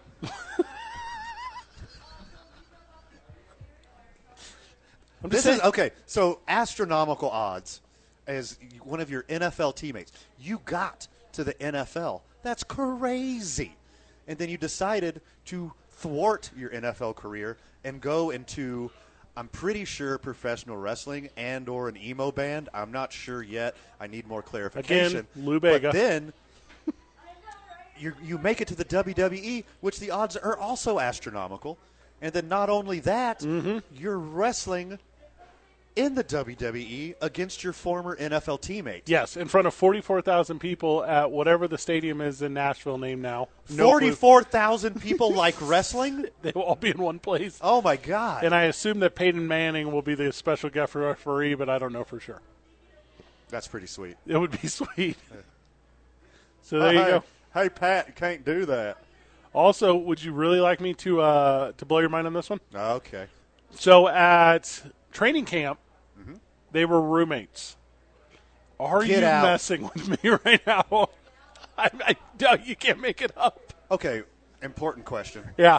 What did Timmy Peacock have to do to be roomed with the punter? Like, what did he do wrong?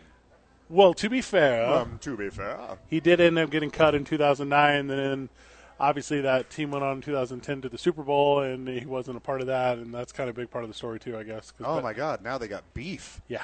Yeah, there's a backstory. Okay. Yeah, you, you know you're going to get cut if they room you with the punter. You would That's think like the last. That's the last room they give out. when they're giving out the flyers, they're like, "What are your hobbies and interests?" And they were the only two guys who wrote down professional wrestling, Yeah. obviously, and they were like, "We'll just we'll bunk these boys up because it's not like Yeah, yeah."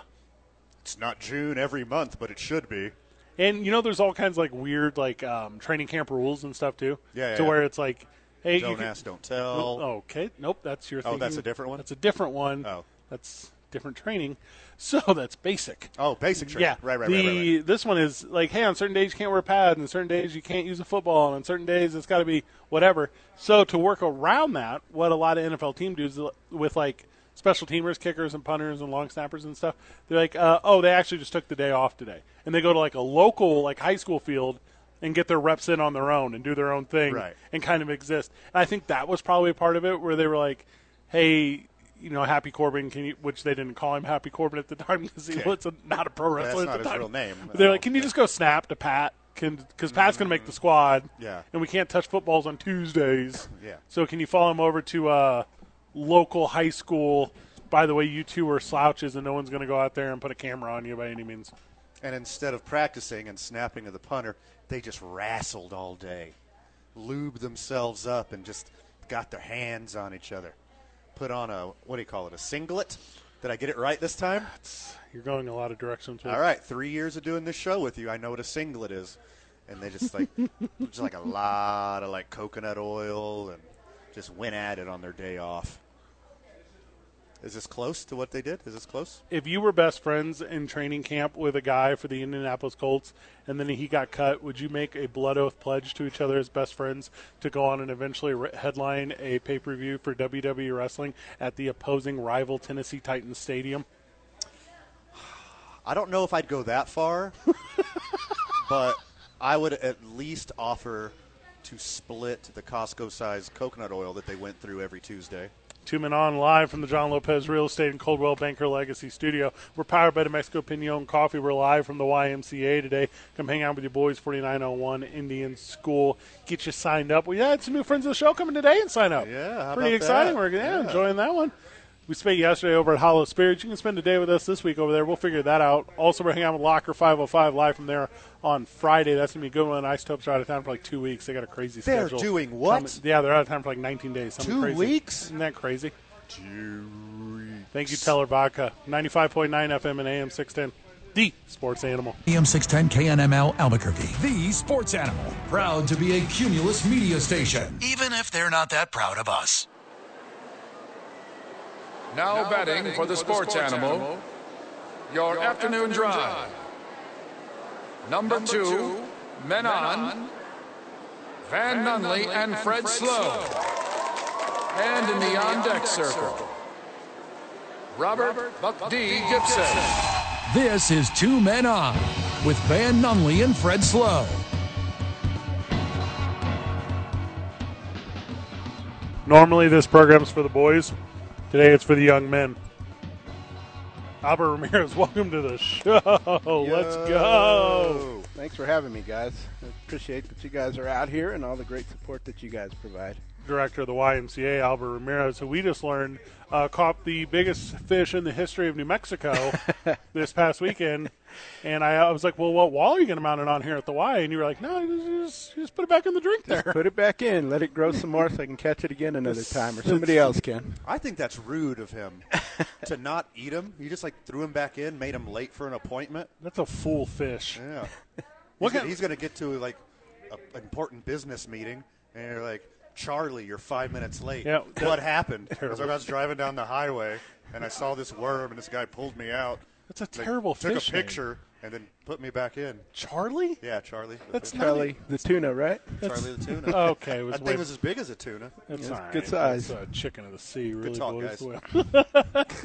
Albert, how's the Y? What's going on, big dog? Oh, it's going great. You know, we're uh, our, our membership is just growing. Congratulations. Seeing a ton of new faces in here. Yeah. uh, nice, summer. nice fa- people that are kind. Absolutely, and I think what we're seeing is a lot of families taking uh, taking advantage of the value add membership that we now There have that that we launched in March. So we're seeing a, lot of people buy into that. Um, basically, it's an all inclusive membership. So youth sports is free. Uh, a lot of other programs that we offer are free to the youth. Um, all our, of course, our group exercise, yoga, cycling, all those programs are free. You get unlimited use of our facilities and access to YMCA's nationwide. So it's a it's a great program, and we're getting a lot of a lot of new faces coming in here, and it's awesome to see. And a I- little. first off, I don't believe you. you. You use the words free and unlimited and all encompassing. And how does this work? That's right. No, that's that's the beauty of it, right? Um, you know, a lot of people pay a lot of money to get into the community and do programs, and we figure, hey, we're all about the community. Try, you know, look at what's going on across the nation, right? Right now with prices and inflation and everything. macadamias are fifteen dollars a pound. There you go. Yeah. So this is just a way to, to make sure that people have access to the YMCA, have access to these programs. Um, you know, we have a lot of lot of individuals too that provide donorship and sponsorships to the Y, and a lot of this is a lot of the scholarships that you hear, the, a lot of the financial assistance that we give out. It's all because of those community uh, businesses and individuals that support the Y. So We it's had- a good thing. We had talked about that at length whenever you guys were promoting the summer camp, which, by the way, is full up. I mean, packed to the gills. Yeah. And you had talked Should about have a listened to us a couple Yep, months well, ago. yeah, yeah, tune in a little late, boys. Yep. And whenever you, we were talking about it, there was there was an assistance program, there was a scholarship program for that. Did you guys end up exhausting that entire program? We pretty much did, yeah. Um, they allowed us to be a little more flexible than just scholarships and do a few other things with it. Oh, but yeah, so it, it was fantastic. A lot of people who don't typically come to the Y got to come out and experience what the Y does. So it was really good. Is it obviously a lot of renovations in the last couple of years since COVID, a lot of new equipment.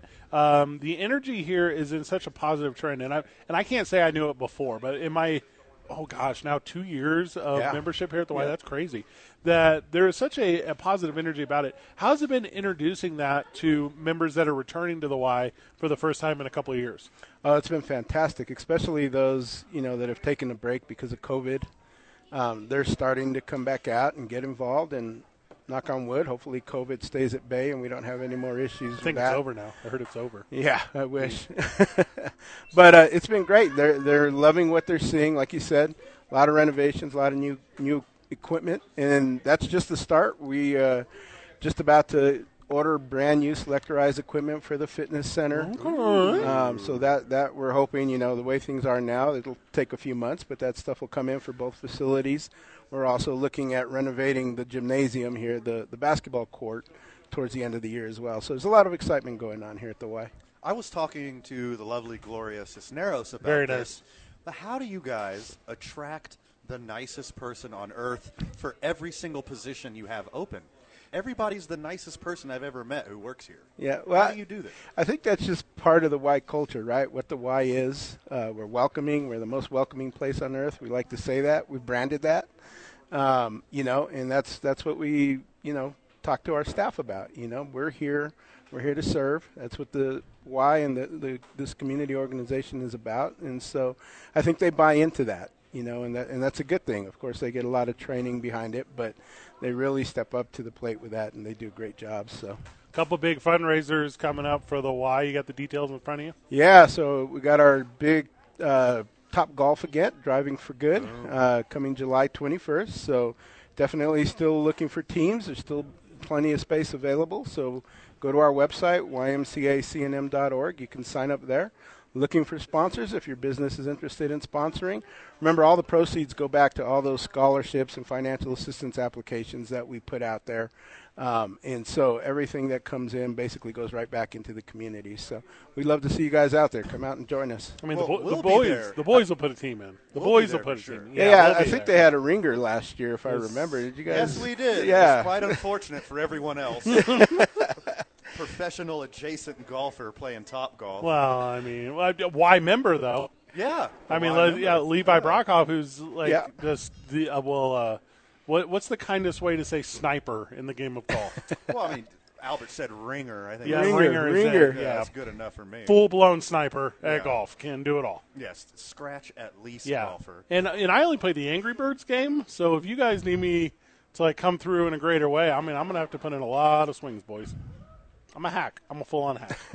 So this is this is going to be the second annual. Second annual, yeah. last, so we start. last time we, was the inaugural. we started it last year. Of course, there wasn't a top golf here, so we we got all over it. And uh, last year was fantastic. Of course, you guys were there. You guys did a fantastic job, and uh, we're looking forward to having you guys there again and uh, just continuing to grow the event. You know, again, all the proceeds go back to the community and, and families in the community that need services that the Y provides. So. And this and this event is a lot of fun for multiple reasons. Like if you haven't been to Top Golf, it's I mean it's a great place, and it's it's you can just have fun. Like you don't have to play like on a you know 72 stroke golf course Right. and you know get demolished by a bunch of ringers. If you're a rookie, if you've never swung a golf club before, Top Golf is still fun. So I don't care if you're like a scratch golfer like our ringer Levi from last year, or if you've never played before. The YMCA Top Golf Tournament is where it's at because we're gonna have a lot of fun and we're gonna do a lot of great things for the community. And uh, your golf expertise is not necessary. Yep, that's true. Just come out, swing the club. The ball's going to fall in the hole somewhere. yeah, The uh, back to so everything's back to like pre-COVID now, right? It's Yeah, your hours much. have returned. Uh, for the most part, Okay. we're, we're not fully there yet, but we're pretty close. So what what are the current hours of the Y? Uh, 5:30 to 8 Monday through Friday. That's pretty good. Uh, that's at 5:30 a.m. to 8 p.m. And then Saturday 7 uh, 7:30 to 3, and Sunday 1 to 5 right now. And obviously, the Y, we talk about this a lot too. The Y is such a great first time employer. The Y is great for young adults or young kids that are looking to become young adults. And Mm-hmm. I believe Gloria was telling us she has something like over 40 like summer helpers. Is that summer employees, coaches, and Yeah, counselors? We probably hire an additional 150 staff just for the summer, not That's just in Gloria's program, Yeah. but Camp Shaver up in the in the Jemez Mountains and uh, uh, our fitness staff, all of that, member services. Yeah, so you know, a, a lot of the a lot of the young adults that come through here end up being teachers and and uh, educators and a lot of different things that that come out of here. But yeah, it's absolutely wonderful to see them come through, be a part of that journey with them, um, and just kind of help them understand. You know what it is to have these kind of responsibilities and, and get out in the workforce. So it's good. Are there any opportunities right now for employees or volunteers? Always opportunities. Like Gloria said, we bring in a lot of summer staff, but they are just here for the summer. So a lot of them end up going back to school full time. So we're looking for for after school help for our, our youth program there. We are looking still for member services, and we are looking for our uh, personal trainers and fit coaches that work with our members as well. So. The little inside baseball here, because I like you, Albert. You're not got a rich history in health clubs and, and kind of this existence. And Yeah. there's a lot of individuals who do uh, promo chasers, right? There's a lot of Mhm. people that are always looking for the deal, and it's new month, new deal kind of thing. Is is that how it is here at the Wire? Is it kind of the established? Uh, it's now the, the everything's incorporated, family flat fee. Like what what is the sign up cost right now for a new member at the Y? Yeah, so yeah, you, you always have some of those, right, that are chasing the promo. But I think we I think we have a great retention uh, with our members. We don't see a lot of people jumping in and out. Yeah. Um, the promo right now is we're we're waiving half of the joining fee to There sign up. Uh, trying to, to help again families get ready for the school year and get those families in that need before and after school care and those types of things. So that's what we're doing right now. Um, we are uh, again, like I said, all inclusive. So we're enrolling for youth sports. So those are all included in the membership. Um, so you- you're not going to find that anywhere else. Um, and uh, we're just continuing to, to be out there in the public and, and do what we do and try to help the community. So beyond uh, the Top Golf Tournament, what else do you have going on that the, the community can help support? Yeah, so our corporate office also has a annual golf tournament that's happening at the Tanoan Country Club pretty here nice. in Pretty nice August. out there, yeah. um, so that'll be great. We do a couple other things throughout the summer. There's a cycle marathon up at Camp Shaver at uh, sorry our McLeod location uh, in November. And we have an annual dinner, which usually turns out to be some kind of event. I think we had a, a casino night last year. That was a blast. Um, and that is right now we're planning on that for September. So a lot of different things to come out and support this cause, and and and uh, again give back to the community because that's where it all goes back to. Anything we missed, Albert? Anything we didn't cover? No, you guys are awesome. We appreciate you guys being out here, and uh, you know, come out and see us at the Y. A lot of things are happening. It's great. This, uh, we you know, we uh, little testimonial right here. You know, obviously you have you have your home and you have your work, and I think everyone kind of has those things, and how important it is to have that third place in your life. And and for Van and I, you know, the YMCA is our third place. You know, and and since like our kind of commitment to the Y, and obviously the radio program here now, but uh, being able to move away from some of the distractions that we had, and and kind of in, insert this as the positive influence it's been in the people and the culture and everything that surrounds it. Find your third place. The why, the why can absolutely be it. And uh, uh, catch boys in the morning. Uh, we've I've recently moved. I've been a little spotty on my attendance. Uh-huh. I was taking advantage of the one up on Tramway. Tell you what, missed the horn. Got to start coming back. So go. yeah, so we're gonna start making sure we're here on a very regimen basis and and come hang, come hang out with your dudes. So Albert Ramirez, thank you so very much. Thank you guys. Two men on ninety five point nine FM and AM six ten. The Sports Animal. Been a good one today.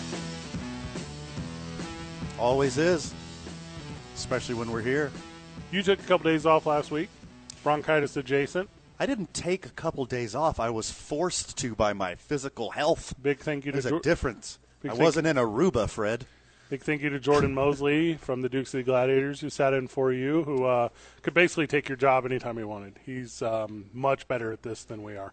By talent or by force? Both. Okay. Yeah, he Yeah. would he would uh, he would do it through talent, so he wouldn't have to do it through force, and that would actually be good for you. That would But, be but he always has that card in all the time. pocket. Yeah. yeah, yeah. And Andres Trujillo, president of the New Mexico Games and owner of the New Mexico Runners, who joined me last Friday at the ballpark. Uh, the two men on drip was there for LJ Hatch, who uh, I took a little pinch hitty boy, got a little home runny boy, had a pretty good little weekend boy. Also got engaged last week. Talked about it on the program. Aw. I'm just saying, two men on drips there. It's a real thing. It's a very real thing. It's a very real thing. You're welcome, Albuquerque. It's not a real thing for my Washington State Cougars, who are not in the conversation between the Pac 12 and the Big 12 on combining their conferences into anything that can remain existence. What? RIP Pac 12. Somebody's going to recruit Oregon now, if it isn't the Big Ten already. So it looks as if it's well. So it looks like the Big Twelve is aiming to meet with everyone that's not Oregon State and Washington State. That's Because the screw those conversation. guys. Yeah, apparently, man. Welcome to the Mountain West, boys. That's to be fair. Hmm, to be fair, might be To good be for fair. my. Might be good. Thank you, Michael. Might be good for my alma mater. Like to step it down uh, one notch. I mean, we just don't compete at the football level, and that is what it is, and that is fine. But we compete at so many other things. You Well, I mean, you- basketball wise, baseball wise, You had Gardner Minshew, and you couldn't even do anything with that. hurts me. It hurts me.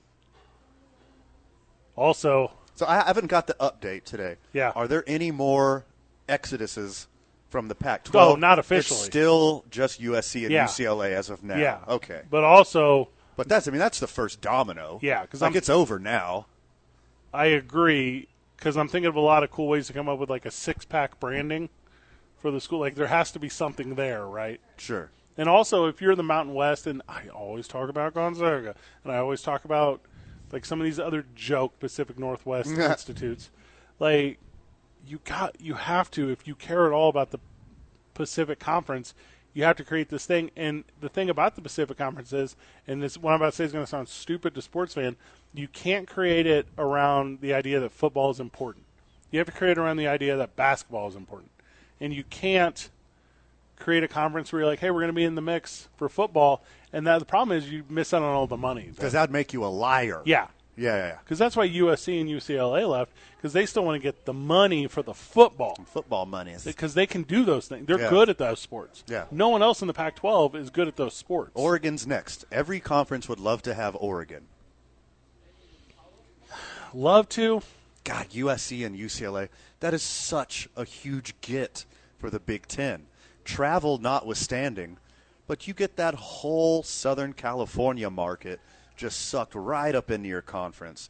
It doesn't make any sense logistically because of how huge the United States of America is, but uh, for financially and like assigning your brand to someone else's brand, it's genius that the Big Ten was able to suck up all of Southern California. Yeah. Well, I, I agree with what you're saying as far as for the Big Ten, but I'm talking about like what the Pac-10 is currently because it's not the Pac-12 anymore. Sure. What it is currently is if you're the Pac-12, which by the way, suffering like one of these two things is going to cannibalize each Yeah. other. There's no money in getting Arizona, Arizona State, Cal, Colorado, I guess Oregon a little Utah. bit, Stanford, Utah, UC, or excuse me, Utah and Washington. Like these schools are not going to show up and you're going to be like, oh, cool, we're the football conference. Right. You're not the football conference with these. You, I mean, Utah is a program on the rise. They've been competitive for a, a, quite a while now. Yeah, 12 years probably. Stanford goes up and down. Yeah. California goes up and down. Arizona State goes up and down. They, they've been absolute losers since we stole their coach, Danny Gonzalez, though. Uh, so screw Arizona State. man. We win. You joke. Absolutely spot on. And then the rest are just like really good at basketball. Like that's a it, it would be a great. It's very basket- good basketball. Great basketball. That's what I'm saying. Yeah, so let let a couple of the football powerhouses leave, and then everyone else gets sucked into a basketball conference. It's, I mean, it's the natural order of things. And look, this is like I said, the first domino. This movement, like teams leaving the Big 12, going to the SEC, teams leaving the Pac 12, going to the Big 10.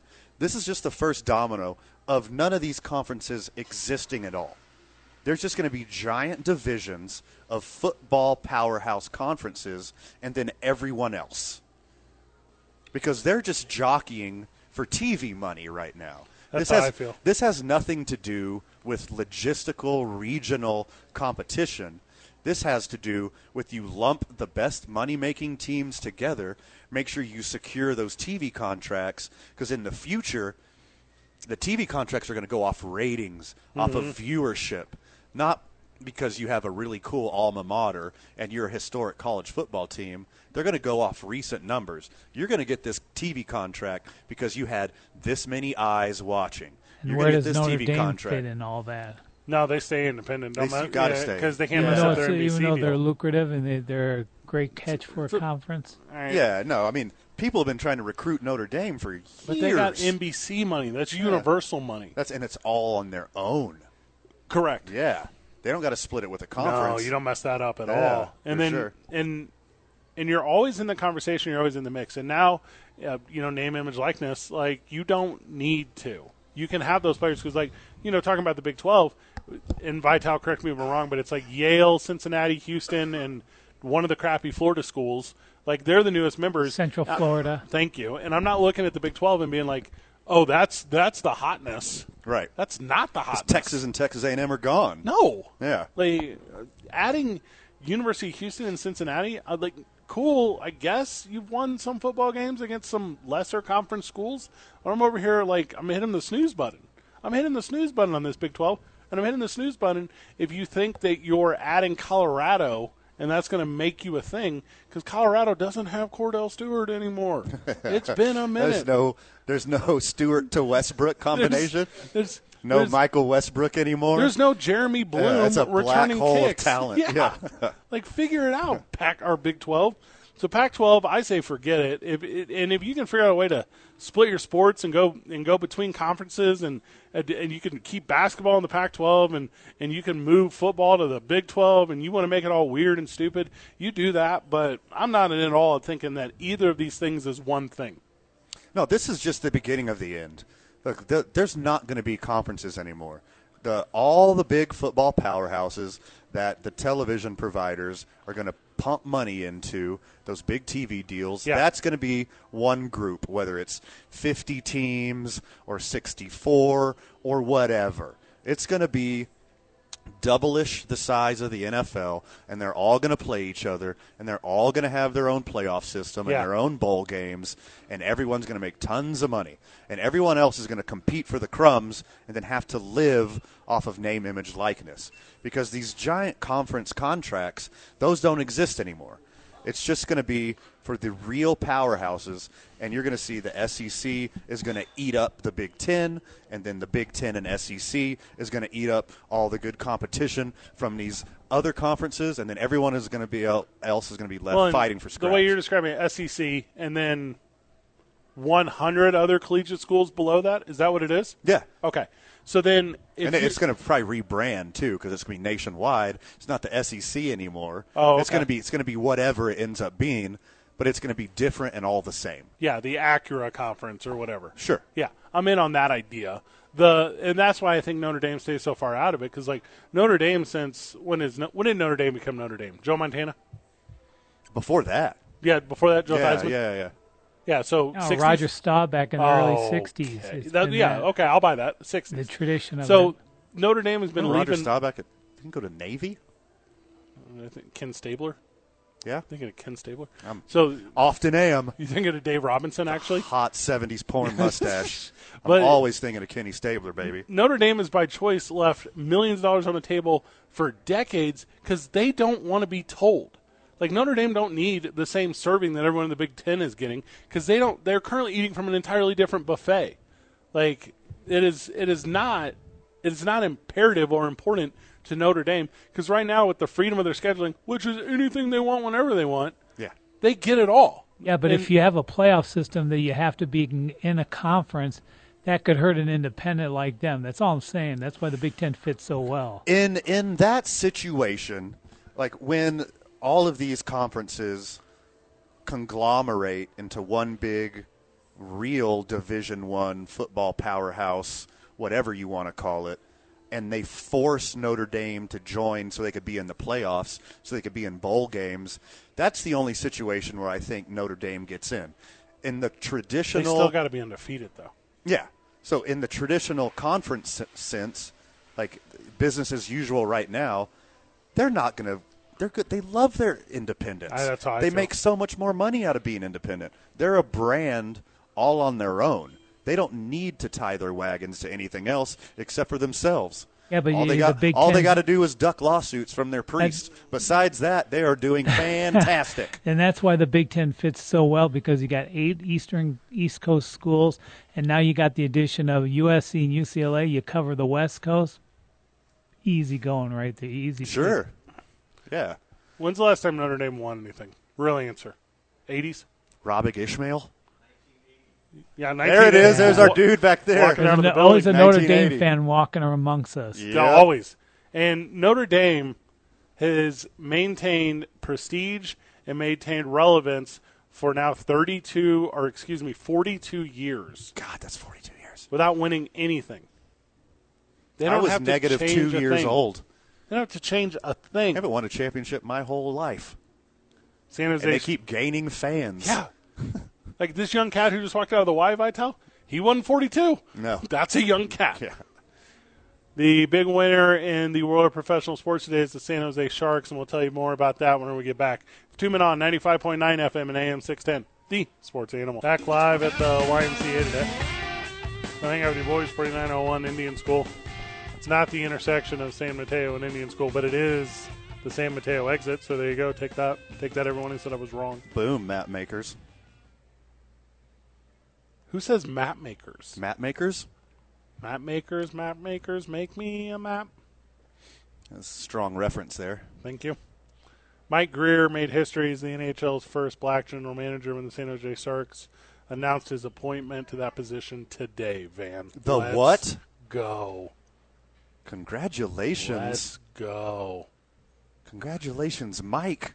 Congratulations, San Jose. Congratulations, NHL. That had been a weird barrier for a long time in the NHL. Sure. Kind of crazy. No, it's very crazy. There's a huge responsibility that comes with it, right? Yeah. Like way more than Spider Man. What? Huh? The first black Spider-Man? With great power comes great responsibility, Fred. Ah. Grier played 14 seasons in the NHL for four teams. One of those teams was the Sharks. Played for Detroit, played for the Rangers, played for the Blackhawks. Here's the thing that's the thing his older brother Chris, GM in the NFL's Miami Dolphins. Hey, oh. It's in the blood. Where's the tampering there? I guess that doesn't work that way. No, it's a different sport. It's a whole nother thing. It's wildly different. I'm into it. I'm into it a lot. I don't know much about the relevancy of San Jose right now. I can, I, if you're if you're like, hey Fred, do me a favor, tell me about the landscape in the NHL. Well, I would struggle. I would struggle greatly. Yeah, yeah, yeah. But I like breaking down barriers, and I think people of color in the front office is a big deal because, you know, GM is obviously the roster. I mean, that's kind of what everyone thinks, but it's so much more than just that. Absolutely. And having a, a decision maker being a person of color, like breaking the color barrier on the field is one thing. We're glad that happened a long time ago, but this is a way bigger deal in such an Anglo-centric sport to have a person of color being a big-time decision maker for a big-time organization with a huge cult following. Having a person of color running a hockey team is something that I legit did not think would happen in my lifetime. I agree. Yeah, it seemed just too far fetched. yes. Also- first off, first off, why would he want to? And then second off, yeah, I didn't think we'd be this far already. It has to be the first time too, where two brothers are GMs of like the highest level sports teams. I'm not talking like whatever. I'm talking like the NFL and the NHL, respectively, the highest. Yeah. So it's this has to be a first. I can't imagine it's not. In two separate sports has to be a first, right? I just and I can't think for a second that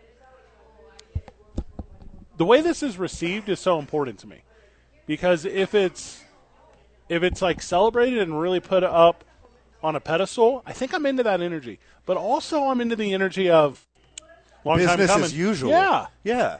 It's like, of course we hired him. He was the most qualified candidate. This has nothing to do with racial relations. We hired the right guy. Let's go play hockey. Let's do that hockey or whatever they say. Let's drop the puck, boys. Let's get pucking crazy. Is that what they say? I believe that's similar to what they say. Okay. I don't know. 505 246 0610. Hit me with some hockey nomenclature. The thing I know least. Everything I know hockey nomenclature? Yeah, everything I know about hockey nomenclature is from like Letterkenny. Like Oh, I don't yeah. I don't know enough. Same.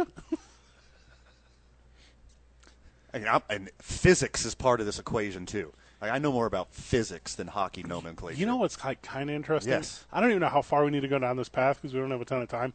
But it's Grier was drafted by the Blues a bunch of years ago, the St. Louis Blues, Hmm? and they had this head coach Mike Keenan, who was like the worst person ever on the history of the planet. Oh, And- no, and, that's like- bad. Yeah, and he was like low key super racist and super awful and terrible. And he traded his rights to San Jose before he ever put on a sweater. I know sweater is hockey. Yeah. And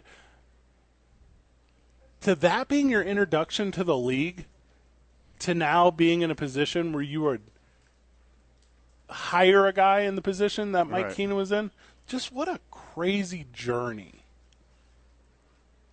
I'm into it. I'm like I'm I'm super feeling the story because I like the triumph.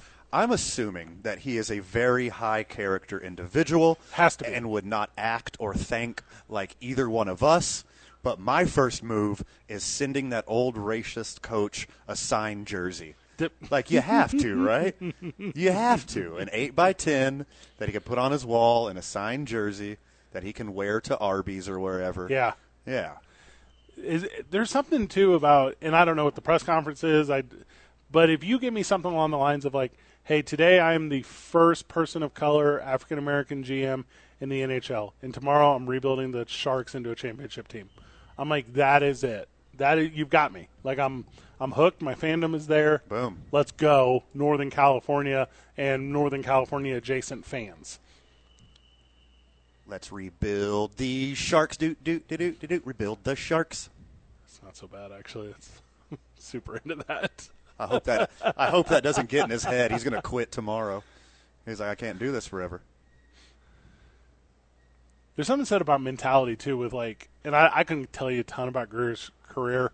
Like you, but whenever you bring in like a former player, and you can talk to guys from like a certain perspective, to where it's say you like you were like a hard nosed type of dude on the ice, you can really connect with those guys. And by the way, the, the guys that weren't hard nosed, the guys that were a little more finesse, the guys a little more goal scory, they got a lot of respect for the guys who are hard nosed. So you can have that conversation too. Yeah. And it's I don't know. It's to me because Northern California is a good get. I mean, weather and people and culture and amenities and all those things are there. And if you can give people a reason to come, players will come. And by the way, do you want to live in San Jose if you're from the coldest parts of Northern Europe or Canada? Yes, you do. Mm-hmm. You really want that. Yeah. Connect with a guy who can get you there. So I'm into it. Congratulations, NHL. Congratulations, the Sharks. Congratulations, Mike Grier. Big day. Look, legit, well friggin' done. We are proud of you. I'm very much into it. We'll take one more, and when we come back, we'll wrap up the program. We're two men on live from the John Lopez Real Estate and Coldwell Banker Legacy Studio. We're powered by New Mexico Piñon Coffee. We play on Team I 9, start our days at the YMCA of Central New Mexico, spend our evenings at Hollow Spirit. We're at the ballpark. It's New Mexico's vodka, Teller vodka. I'm a big fan of that watermelon walk off. It's 95.9 FM and AM 610, the sports animal. Live. A little baseball talk to finish off this boys. Start with the standings, let it evolve from there. Sure. Well, let's just come in hot on this one. Okay. Because we were just talking about this during the break. I'm in. And sometimes the best segments don't even get on air because we get so passionate about these things. We probably shouldn't do it on Mm-hmm. air. But this is something we can agree on here. All right, give it to me. For sure, first ballot Hall of Famer Albert Pujols. When it's all said and done, and you look at his career numbers, will probably be on the Rushmore of baseball as being one of the small handful of base, best ball plays, best baseball players of all time. His his Oh. numbers this year do not say that he should be on the All Star team, but do you think he should be given a spot on the All Star team just because of his legacy? Okay. Um, short answer no. Long answer yes. And the long answer yes is forget what you're saying. Just have a legacy game. Like just have, like bring back everyone who in the last couple of years has been that dude, Derek Jeter. You can kind of whatever, and he, would do it. He's got a new thirty for thirty coming out on him or whatever. Hmm. But you bring back all those guys, and similar to the way you do the celebrity softball game and the home run derby, you have that game. So like if because you don't necessarily, I'm I'm about to be like kind of a jerk because I think this is Albert Pujols' last season, but guys change their mind on that stuff. Sure. Like you can't roll the dice on it. You can't be like, hey, you're in the game as it's your farewell season, goodbye, and then they're like, oh, actually, someone offered me twelve but- mil but- to to hit lefty sliders off the bench, and I think I'm going to do it well, next season. to be fair, Fred, To be fair, Mm, to be fair, no one is giving Albert Pujols that much money. Well, but you get to the be analogy. a right-handed pitch pinch hitter who can only hit off of left-handers, which he's doing great. He's Yeah. hitting he's hitting right below 300 against left-handers this year, which is exactly what you want from a, a bat off the bench. But he's not. His slugging is low. I mean, he's getting his singles. He's moving base runners around. But this has to be it for Albert Pujols. And just because he's a shell of the former Albert Pujols doesn't mean you don't honor him and cherish him any less. Okay, I got I, it. I think I I think that he should be added to the All-Star roster no matter what. I got it. and you pinch hit him at the end of the game. He walks out. He tips his hat. He obviously strikes out because the competition is so much better than Nope. him now. And then he walks off a hero. Here's what you do. Okay. You're correct, but you're wrong. Oh, often. you put him on the AL All Star team, and you let him bat leadoff with Yadier Molina behind the plate and Adam Wainwright on the mound, and you let Adam Wainwright just goose like a high 80s, like fastball slider kind of thing right over the middle, Yeah. and you let him hit it to the other side of the planet, Yes. and then you start the game. like That's fair. immediately after No, that. I, I like that too. That's the play. No, I like that too. Yeah, just like uh, just like they did with Rivera in his last year, and Jeter in his last year, and Ripken in his last year. Like you know, these guys are legends. You just put them on. Let him pitch. Do whatever. It don't matter. Let Hey. him let him chalk the baseline. I don't care. He needs to be honored at the All Star game. He is a living legend. I said- he is a titan of the sport. He is top ten all time without stuttering. He might be considered top five all time. Oh, he's absolutely. He might be Rushmore of baseball. I'm telling you this. You let him show up. You figure out a way to give him some flowers. That's a good appearance. And then starting next year, the legacy game, where it's if you retired within like the last five, or you're up for like Hall of Fame induction or wherever you find wherever these qualifications are, and you add it to the festivities of the weekend. Me and you buy a ticket, and we go and watch the guys of quote unquote yesteryear, which is maybe just three, four, five years ago.